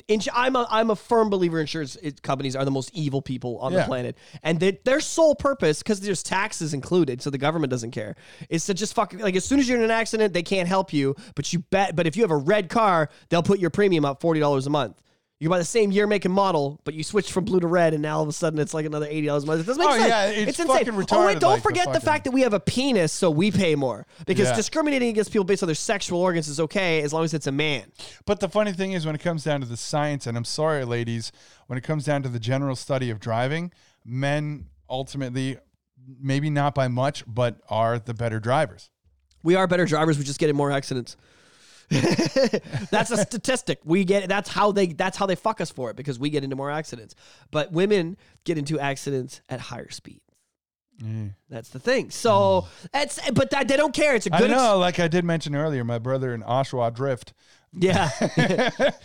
but uh, yeah. the poor and the furious. Oshawa Drift. So we mentioned multiple conversations that we've had earlier, kind of outside of the podcast. We mentioned that uh, Dreamcast kind of started off the, the online thing. But it was really PlayStation Network and the Xbox that's that took it over. It was it And made it a thing. So the Xbox came out with Xbox Live, and that took off. And the PlayStation Network, they started dabbling, like, oh, maybe we should try the online thing. And SOCOM started playing their online. and- PS2 have any online sh- Yeah, that's what I'm saying, That's with- the with one that, SOCOM. that did it. Okay. So, Oh yeah, SOCOM. Shit. oh, taking me back, man. Woo! SOCOM and Siphon Filter. I used Yeah. to play those two quite a bit. Yeah. So the reason why I'm starting to go through the games now, yes, I mentioned uh, Rainbow Six on the original Xbox when I lived This is when roommate. Halo blew up too, wasn't it? Yeah, but uh, before the online was actually out for Halo, there were like there was just people who decided to create their own online service called Xbox Connect. And it wasn't like a big corporation. It was like, hey, if you want to play Xbox online, download this program on your computer and you can basically set up this not quite a LAN party. It sets up multiplayer through essentially what would qualify as LAN party, but you're connecting with somebody on the internet somewhere else. Okay. And so, uh, so That would be a WAN party. Wide area network. yeah, Yeah. yeah, and like very wide. Like this is somebody in the that's- U.S. There's only two kinds of networks. There's LANs and WANs. I remember learning this shit in Biz- BTX 202 in grade 10. Yeah, So yeah, you had a WAN party. yeah. So for It's not not the same as a Wham party where George Michael comes over and there's a saxophone solo. Yeah. Different than a Wham party. So the, party. the pinnacle of gaming for me, even when I was talking to friends, is I've been playing. Sure, I've been playing Nintendo my entire life coming up, and even played some some PS One. And before I had Xbox, my brother had PS2, and I was playing PS2. But when PS3 and Xbox 360 came out, I had the Xbox 360. Online gaming was significant for both consoles. Yeah. And it was just such an era now where like Xbox and PS2 had kind of like dabbled in the online, like, okay, we're starting off, we're starting off next gen systems, 360 and the PS3. It's it was their f- sole yeah. sole purple. Yeah, because I remember my PS3 was my entertainment center. It had Netflix on it and it had all that shit. And when I first, and this was in 2008 or 9. Yeah. And um, oh, Sonic Unleashed.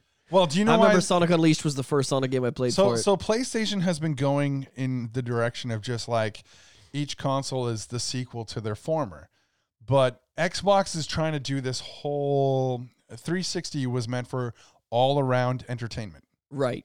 That's Hence the name 360. Yeah, so Okay. that was so that was like oh anything you needed, uh, YouTube for viral videos, Yep. Netflix for shows, and then yeah, and then they like they had their media remotes for people who were less video game mm-hmm. savvy. Yep. Who you you can just like oh pick up a remote oh play you know Yep. That's Whatever. I was one of those guys with the PlayStation.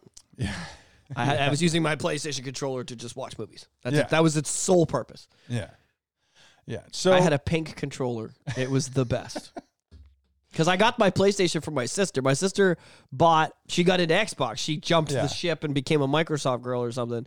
And she had a PS3 and it had the uh, the old Sonic Unleashed, the old Sonic Unleashed on it that I that I used to play. And she's like, "Do you want this?" I was like, "Yeah, sure, why not?" Yeah. And then me and my wife used it for Netflix and shit. It was pretty dope. So uh, we're going to continue talking about uh, the the video game saga right now, but what I do want to touch on right now is there's so much like new metal that came out in the 2000s that we need to talk about. But if we're going to have your buddy Eric on and we're going to have a more music themed Yeah. episode, And he we can talk about music then, especially the 2000 era new metal coming into there. It was a. I, I will admit though, um, the the new metal thing was like a, as far as uh, writing and stuff. It was a huge influence like that. I saw every I Linkin Park and Limp Bizkit and Disturbed, and I saw all, all of them. Yeah. And it was cool. And I to this day, like I don't care what anybody says. It's 2022. Number one, Bizkit just put out a record uh, in 2021 there at Halloween.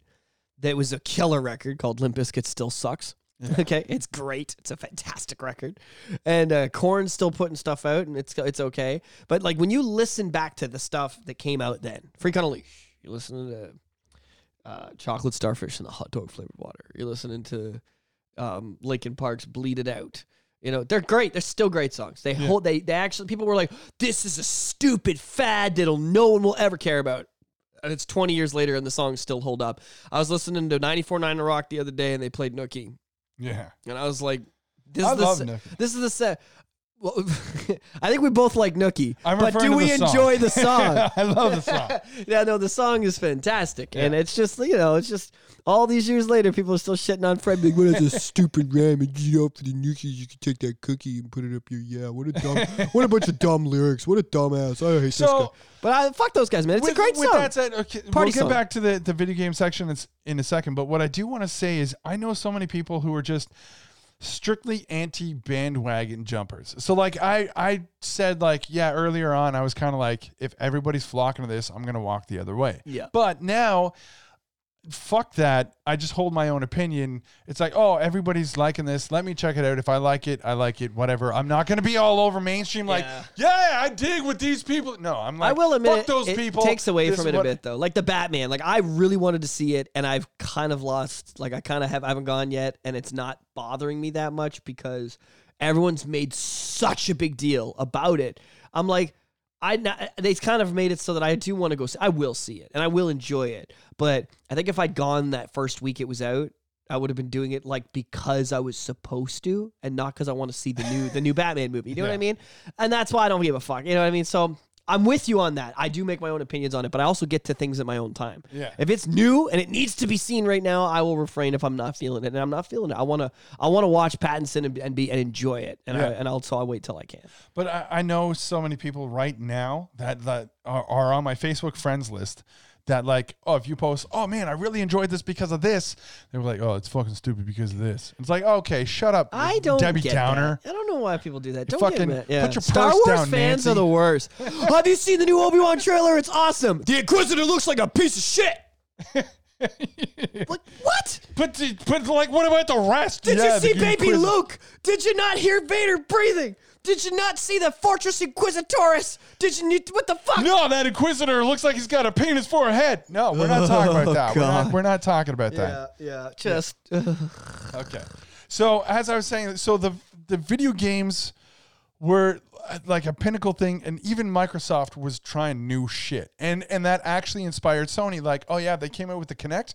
We're trying this EyeToy thing, and the I think the EyeToy uh, software was actually more successful than what Microsoft came out with for uh, the Kinect. So, but when they showcased the Kinect, which was this crazy interactive camera that could detect how close you were to the yeah. TV, I remember going to my friend's house and doing the Michael Jackson dance fucking Yeah. game with it, and they were like, this was in like 2006, seven, and eight, Yeah. and it was everyone wa- was like, And it was crazy. But w- what was showcased at E3 was like this little kid, I think his name was Simon.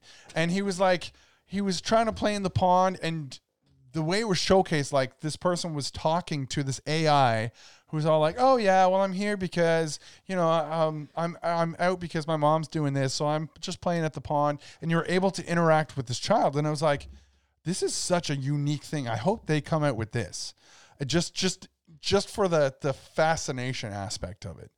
In in the sense that wow, I just met up with this little kid named Simon who's actually like dabbling with fish, just like touching the water, and fish are kind of nipping at his fingers. I'm like, well, you know, it'd be kind of cool to do that. That shit never came out for the Kinect. It was simply just to show off the capabilities, and then it was kind of. I mean, there were massive letdowns with it. So the Xbox Kinect, when it first came out, it had trouble detecting black people. So it's like, oh, so it's kind of yeah. racist, Uh. and it had trouble understanding if you had a lisp. So my my oldest, when he was younger, he had one hell of a lisp, and I was like, oh, Ethan, just try to talk to, it. and he's like Xbox, and it wouldn't never register. detected it. Xbox, Xbox. I'm like, okay, fine, Xbox, and it would feel like, ding. right away. Oh man, I'm sorry, but that must have been motivating for him to get rid of it. At least I'm sorry, Yeah. because that actually I was telling you about Taylor Tomlinson, the girl, that the, the comedian that I really liked, the new special she had out. She had a lisp as a, as a kid too, and she's like, and I'm up here doing this now, so you can do it. It was a kind of an interesting thing, but yeah, a lot of people had lisps when they were young and had to get rid of it. Yeah. Did you? Uh, I don't think so. I wasn't told that I had a lisp, but Because when you have it, you don't know. They're like, But, they're mean, like, say very- seashell, seashell. Uh, Yeah. No, say seashell. That's what I'm saying. I'm saying seashell, just like you are. No, you're Yeah. not. They don't fucking hear it, right? And you can't convince them. It's and very it's strange. it's scary as a parent because you're like, I don't know Is if my, my kid, kid retarded? I don't know if my kid's gonna come out of this. Like, I don't know if that's Yeah. that's like, It'll do we need to definitely see stifle them in certain aspects yeah. of life. It's like, are, are, do we do I need to get speech therapy? And like the people I was talking to, family doctors, like, no, no, he should be fine. He Maybe it was should that grow time I of it." dropped him on his head when I was doing laundry back in 1990 or 2005. Okay, so I have a funny story. I fucking knew you no, did. it was. As It was as no, I no. said it. It wasn't about that. It wasn't about that. Uh, it was so as Ethan was learning to walk when he was like six months ish. That's a good age too. Actually, that's was early. Yeah, so he's like scaling the coffee table. He's holding onto the coffee table and he's excited that he's doing this. So he starts bouncing up and down on his legs. Like he's like, yeah, yeah, yeah. Look at me go. Nails his chin off the coffee table, falls backwards. And and so like we're we're laughing, but we're like, oh, oh, oh, I did that with my sister so many times. So many times. yeah. She'd hurt herself, and I just it was, the way she did it was just so funny. I had a hedgehog, and I love when she'd go to pick the hedgehog up. Like she'd get just really excited to see it, and just go to grab it, and then just cry ah! because it, it pricked her, and now she's Yeah. bleeding out of her fucking hands. So if, laugh every if my time. oldest should ever decide to listen to this podcast, I just want to say, and and to some people, this is going to explain so much. Those weird headaches you get at night are your dad's that fault. When I was little, my head was a magnet to the ground. I couldn't like every time I got. I on can a tell bike, from the shape of it. Yeah, exactly. Right. so I'm just saying. I'm just saying. Some people will be like, "That explains so much." I know, right? yeah. But regardless, I, like I was, I was a clum, clumsy kid. Yeah. It didn't matter what fucking period of my Falling I'm out of still trees. super du- duper Yeah. clumsy. Like I fuck- drop tools on fuck up. I, I do dumb shit with cars all the time. Where I'm like, a not klutzy person would not have done that very, very often. Even just the other day, I was walking to the doctor's office. I'm in Oshawa. Where? Did, how did I get down there? Did I? Oh yeah, I Ubered to a pla- uh, place I wanted to eat at. So I Yeah. Ubered to the place to get a bite. I ate. I'm now walking towards the office, not paying attention. There's ice on the ground. It's a nice day out. And, you know, I'm just like, I think it's spring. I'm just like, yay, spring. It's not winter. And I fucking just ate shit stepping on a little patch of ice that was just a little melty there. And I'm, of course, it's I'm on Highway 2, right? I'm on King Street. I've fallen over. I've dropped my blueberry muffin now on the ground. So I'm now. Son of a bitch! So now I'm rolling over, wiping off my pants, my, you know, go out of the house pants, because it doesn't happen much when I don't want to, when I'm not going to work. So I'm, you know, I'm wearing my nice pants that are now dirty, scraping the rocks off my muffin, and I'm just like, if eight year old Alex could see that it wasn't going to get any better, he would have jumped in front of that bus. like, fuck, man. Like, I thought by 35, I would not just fall over on my way to the doctors. I thought I'd have this figured out. And if I was driving, it's even worse. You ever do like a silly driving mistake? You just you run. You ever run a fucking stop sign because you didn't see it? You're just going up Mary Street. Maybe it's late. You're tired. You're not paying attention. You run a you run a stop sign like it wasn't there because it's it's late and there's no one around. You're like, holy fuck! What did I just run that? And you stop, pat way past the stop sign. You're looking in the mirror. Is that a stop? Holy shit! I better get out of here before in case someone saw. Like just dumb little like. I mean, that's I've had done that. I mean, I'm not saying I do it all the time, but now and then it's happened. or made the lights green and you're you're looking ahead, you're paying attention, you're fully there. The light's green, but you're not going because you're just I don't know, you're thinking about something. Or like you could be at a stop sign and there's truck- a, there's an intersection in like just past the stop sign and you're waiting for that light to turn green Yeah. before you go and you're at a stop sign you're like oh shit Why am I he- wait like 50 feet back? Yeah. Yep. I've Yeah. been there too. Yeah. Yeah. Uh, Or just even pulling up, like, you know, you're making a left on Simcoe. You know, you're making a left on Simcoe. I'm making a left on Simcoe. I'm at Simcoe. I'm not in the left lane.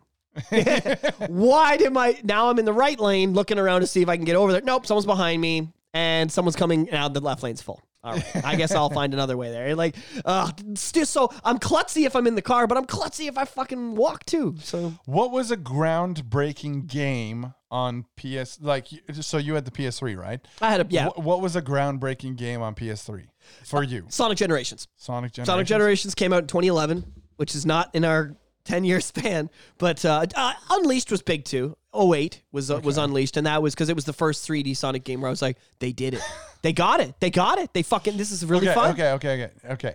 Scratch that question. What was the big game of the console that blew your mind that wasn't Sonic? that showed you like, holy shit, fucking Sony. What? Okay, hang on. Did I? Ha- I'm trying to think if this was PS2 or three. Uh, Assassin's Creed was 07, and I think that was 0- that was PS3. I don't think it was on PS2. Maybe. It was huge. Like I, wa- I watched okay. Assassin's Creed Let's one and reword in one way of exclusive. in the way of something that was exclusive to Yeah. PlayStation. yeah.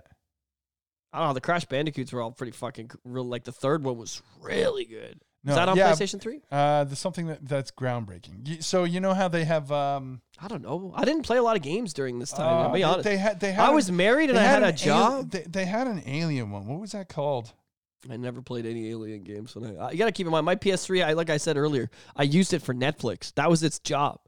It didn't play a lot of games because I was like married. She- Oh, Resistance. Oh, Resistance Fall of Man. That that was like a groundbreaking game. Yeah, like everybody's like, it. "Holy shit, what is this?" I- so the reason why I was saying that was because for PlayStation very 3, leading on that question. You're leading on very hard. kind of yes, but um, there there was there's another one that they have that uh, that was continued on to PS4 that again is an exclusive that has uh, soldiers with red eyes that I can't fucking think of. I remember Medal of Honor was a lot of fun. I used to play that. But I think that was that was play, Yeah. PS2. I had a couple of those. Yeah, placed uh, Medal of Honor was out for everything. Now the Nintendo GameCube was the big Nintendo console at the time, right? Ye- When did they when did they put the Wii out? The first Wii was after the GameCube, right? Am I right with that? Yeah, yeah, yeah. There was no in between. Yeah, so the Wii, hang on a second. Also, just just I gotta say, Nintendo. That's the stupidest The name. Wii came out in 2006. Yeah, it's a stupid name for console. I never understood. I've, I've never. I've always had a bit of a bad blood you for just gotta Nintendo. think, like, were they like in this in in their fucking studios going Wii? No, I just think they were like, it'll be funny when they say it on the other side of the pond oh, because man. it sounds like they're taking a The piss. funniest thing with that though was their E3 showcase. They were trying to show like, oh, here's Link shooting a bow, and it fucked up on them, and it wasn't shooting the bow, and they it like like oh, front of this is your it's- fucking presentation. Yeah. Ooh, Uh, okay. All right. That's not cool. But I mean, anyways, But Nintendo. Nintendo's always been. So, so the reason why I was asking, just in regards to like the PS3, to push what it can do, like Resistance was kind of big, and the reason why I brought up Resistance specifically because on Xbox 360, Gears of War was their flagship. Ah, Gears of Gears War of was War a big was, one. like, their I remember the like- advertisements for it. Gears of War and Halo. They were Yeah. both huge. Yeah. So when Sony's like, "Oh yeah, check out the shit we can do," and then Microsoft and uh, and it wasn't Coalition, uh, it was Epic Games. They were like, "Oh yeah, check out what we can do," and then they brought out Gears of War, and it's like, "Yeah, well, we can counter that with Resistance," and it wasn't as successful as Gears. Yeah, But- I don't even never even heard of Resistance, but Gears is like I know that very well. Yeah. I've played a few of them, but I'm not very good. For me, like. Uh, having had so my, my first game for 360 was Perfect Dark Zero because I was a big Perfect Dark fan. It was a launch title, and uh, so like biggest mistake for me kind of thing was like okay xbox 360 is coming i don't have money credit card let's go pre-order it pre-ordered it with two controllers and perfect dark zero had it launch i was like okay perfect dark zero eh, it's not it's perfect dark, but it's not. eh. I'll I'll be excited for the new one that's coming out for Xbox One. They're they're making a new a new new one, so I'm excited for that.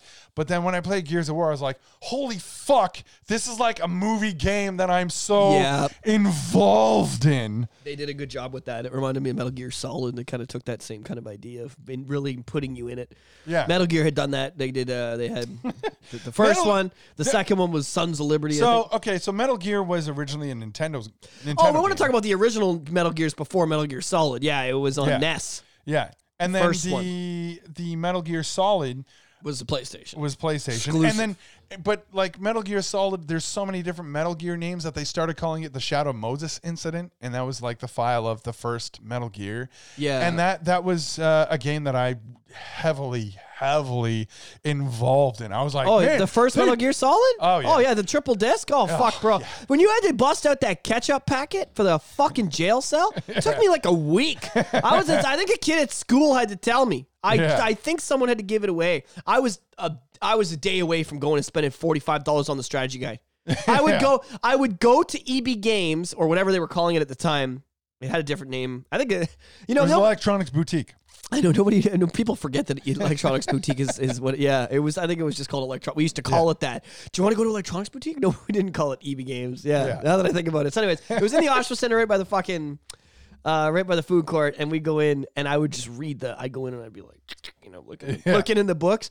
I. It's a good thing we didn't have fucking phones with cameras, or I would have been in there fucking snapping pictures of the fucking pages. I swear to God, because we had a Polaroid, and I brought it to take pictures of the Pokemon book. I swear to fucking God, I was in the store, in the corner of my butt. I'm like, you go ask her a question. So he goes over and he's asking the people at the desk some shit, and I'm over there with a fucking Polaroid, an instant, taking pictures of the Pokemon strategy guide in 1998, Yeah. so that I could figure out how to beat gold and silver, because I just I couldn't figure out how to how to find certain Pokemon. I, was, I, Yeah. need, I needed to know.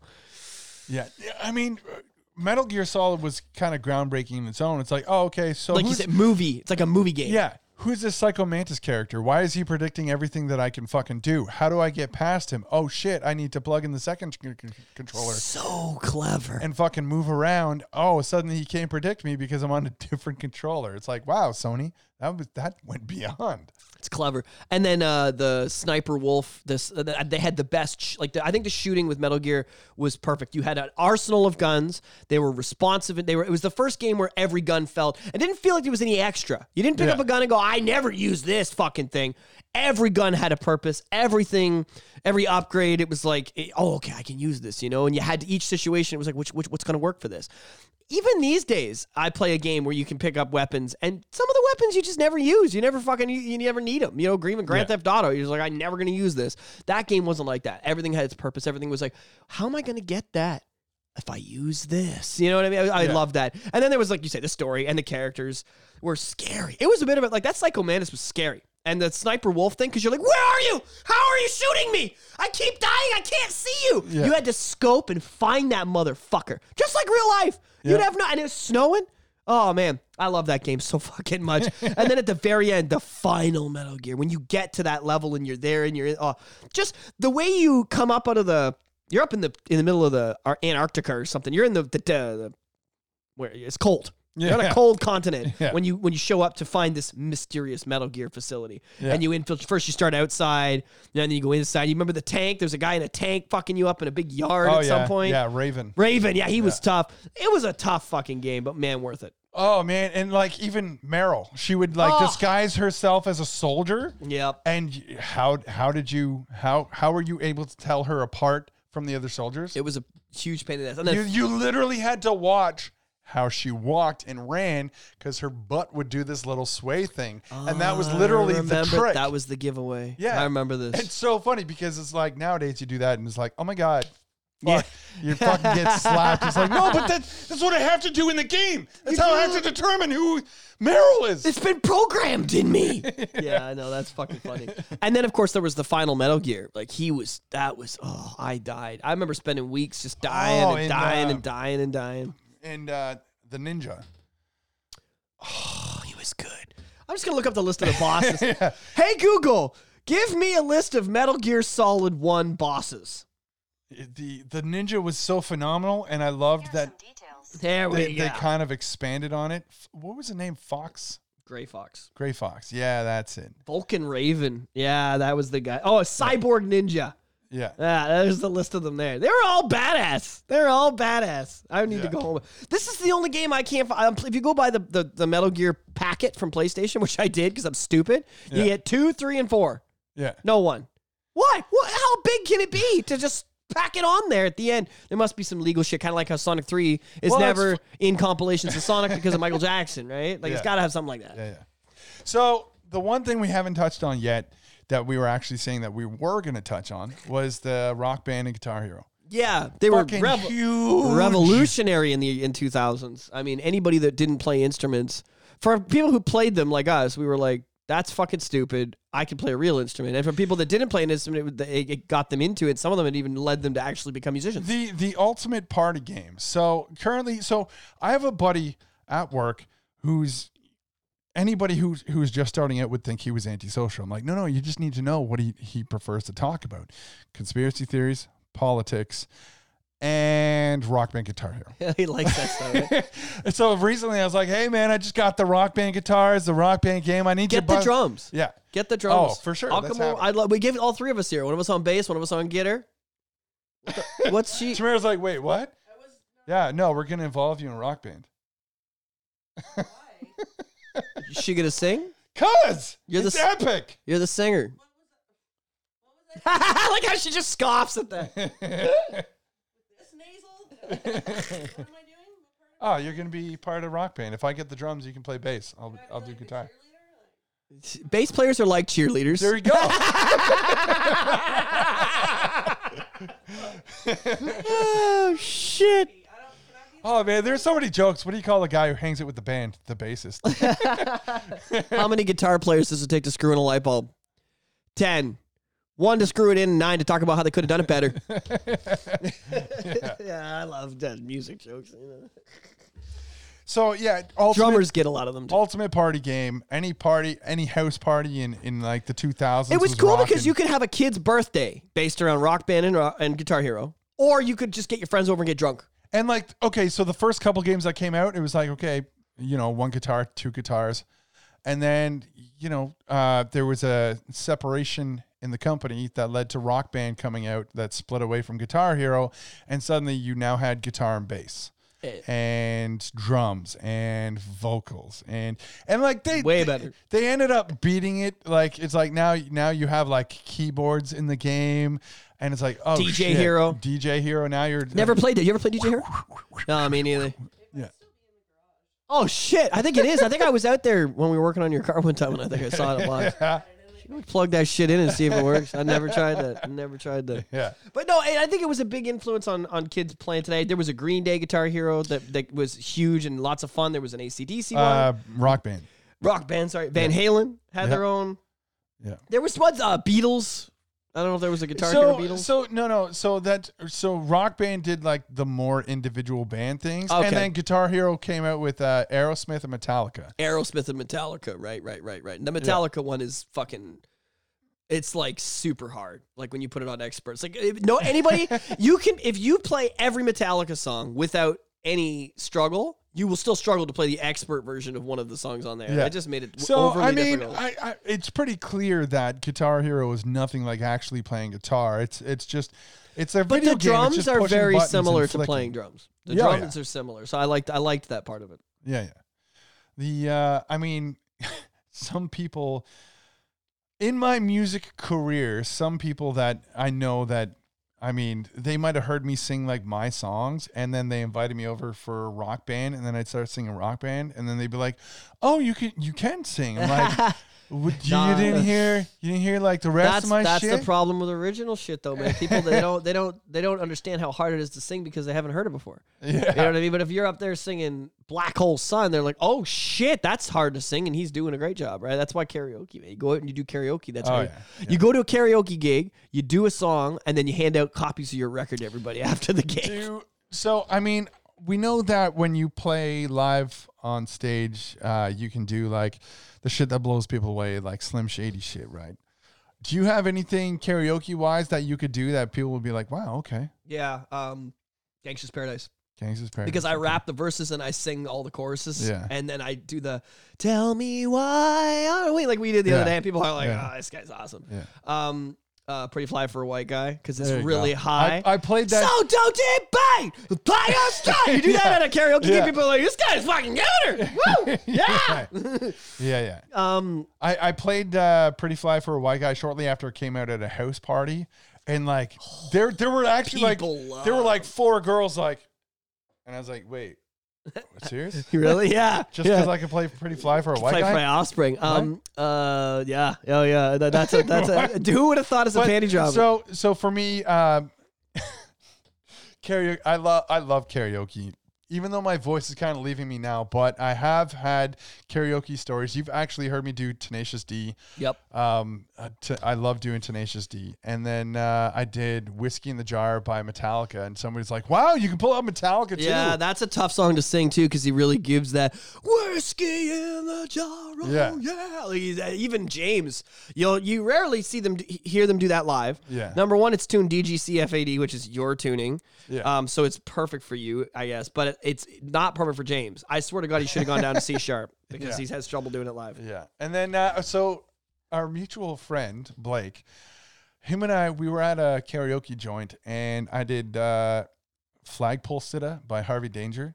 Okay. uh, classic song. Love that song. And I did that. And th- as I got off stage, everybody, yeah, and it was crazy. And then Blake, he felt so honored from the fact that he knew me that he got up on stage to say, I'm his groupie. And the karaoke host is like, you know, a groupie is somebody that sleeps with the band, right? and so, like, everybody, oh, I'm like, Blake, fucking roadie, dude. Roadie. Oh my god. yeah, that's pretty fucking funny. Oh my god. We him and I had some crazy karaoke nights at Stag's Head back in like 2017 and shit. Oh man. Yeah, karaoke can be a lot. I will fuck, I met like two of my girlfriends at karaoke. yeah, yeah.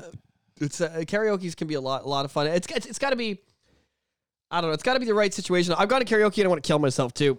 It kind of depends. I have. I've gone. I've just been like this. This host sucks. I've. Uh, there was um. I don't want to name names, but there was a host that used to run nights downtown Oshawa, and he was like, he was an older guy, but he was really, really good. And we Yeah. would go every week to support this guy, and then he had a son, and his son was uh, like he was grooming him to be the next karaoke host, kind of thing yeah. and it was kind of cool to see that. And they were just I don't know what happened, but they just got so bad. They would like go outside and be like drinking and talking with people, and then the, the guy inside would finish the song and it'd just be dead silence for like a minute and a half till someone came in. Yeah. it was it was funny. They got wireless mics and they got real lazy and just started like running around. And then people would go out show up and they'd be like, "I put a song in two hours ago, and this lady sang three times." You know, like, oh, yeah. yeah. it got a little bit like that. So karaoke has to be done so that people aren't mad because Yeah. people get pissed off easy, especially.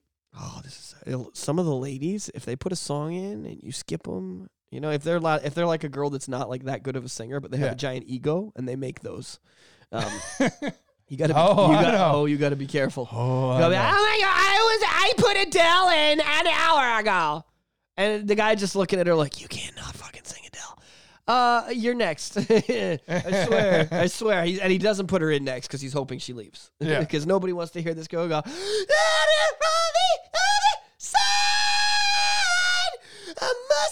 gotta Shut up. Please stop. Please turn her mic down. Add delay. Ah, Every- none of it's working. Everybody's None going. of it's working. Everybody's going out for a smoke, even the non-smokers. Everyone's All right, smoking. cool. All right. The non-smokers are out there uh, selling cigarettes. It's crazy. Yeah. yeah. Everyone and anybody that's not smoking is in the in the bathroom doing lines. So it's uh, yeah, definitely the end of this karaoke. Please stop. Yeah. But then you'll have someone like I, the other thing I love about karaoke on the other end of it is for people that are good. Someone goes up and they're just like, you know, I don't know. It used to blow my mind sometimes. You like once again, you get a girl come out and she'd be like this kind of cute girl that looked like she was out to just kind of sing and hang with her friends, and then they'd go up and they'd do like Mary J. Blige and fucking kill it, like identical, Yeah. or so, or or something complicated, something hard with some real rasp in the voice, and just amazing. You know what I mean? That was really cool to see. You don't see it with guys as much. Guys go up and they do a thing. Usually they're drunk and they're there to have fun, but the girls sometimes would go up and do amazing stuff. Yeah.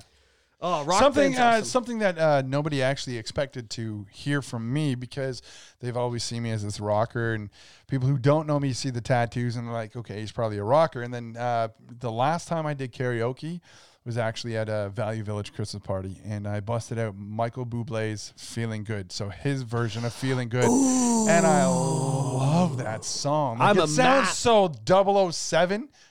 Oh man, I don't, I don't know Bublé's, but I definitely am a huge fan of Matt Bellamy from Muse. Does the feeling good as well, Yeah. and it's so good. But to be honest, the, the original, the original from 1963, I think, Yeah. is just one of the greatest songs ever written. It's why it's been done so Yeah. many times. It's such a class. It's a classic, and that scale. That Well, I mean, so boom. when I first heard the song, I was like, "Oh man, this could be a, like a like a James Bond song." And then Bublé put out a music video for it, and he's like a double agent in it? the video. I'm like, "All right, good. That's how I felt." And he he captured it.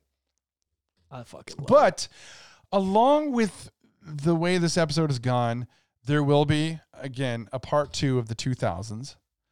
Uh, there will be a part two of the 80s. There will will be a part two of the 90s. But but next week, uh, we're gonna talk some music, but we're we might delve into dive into uh, the 2010s a little bit. I'd be down. I mean, it is 2022. It's been two years now, so they are kind of in the past. We could. Uh, Oh man, like I was looking at like, well, we discussed movies for a fair chunk of this at the beginning, and I was like, man, but 2010 and on was like the that's when the, Mar- Marvel the- universe took over. Well, not just the Marvel, it was the decade of movie remakes.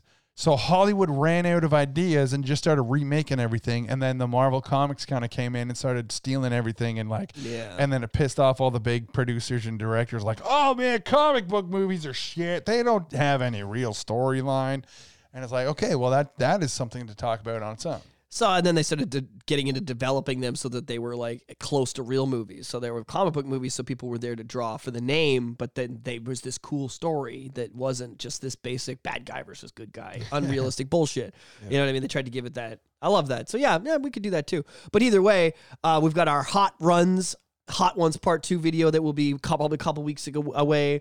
I want to try and get Eric on, the guy that I jam with, so for the music episodes. So Yep. we're gonna get into that. So there's all kinds of good shit coming in the shop pot in the next few weeks, and then yeah, we'll do a two. We should talk about 2010s for sure. Yeah. But in the meantime, I want to thank everybody for tuning in. This was on the 2000s. Spotify, Amazon Music, Google, iHeartRadio, Apple. all the shit, all the podcasts. Don't forget to zero in, In shot, shot. pod. I hope to hear uh, hear hear from you guys. Don't forget to email us or message us on Facebook and all that stuff if you have any questions or any comments on our content or you have any topics you want us to cover. What he said. See you guys next week. All right, peace out.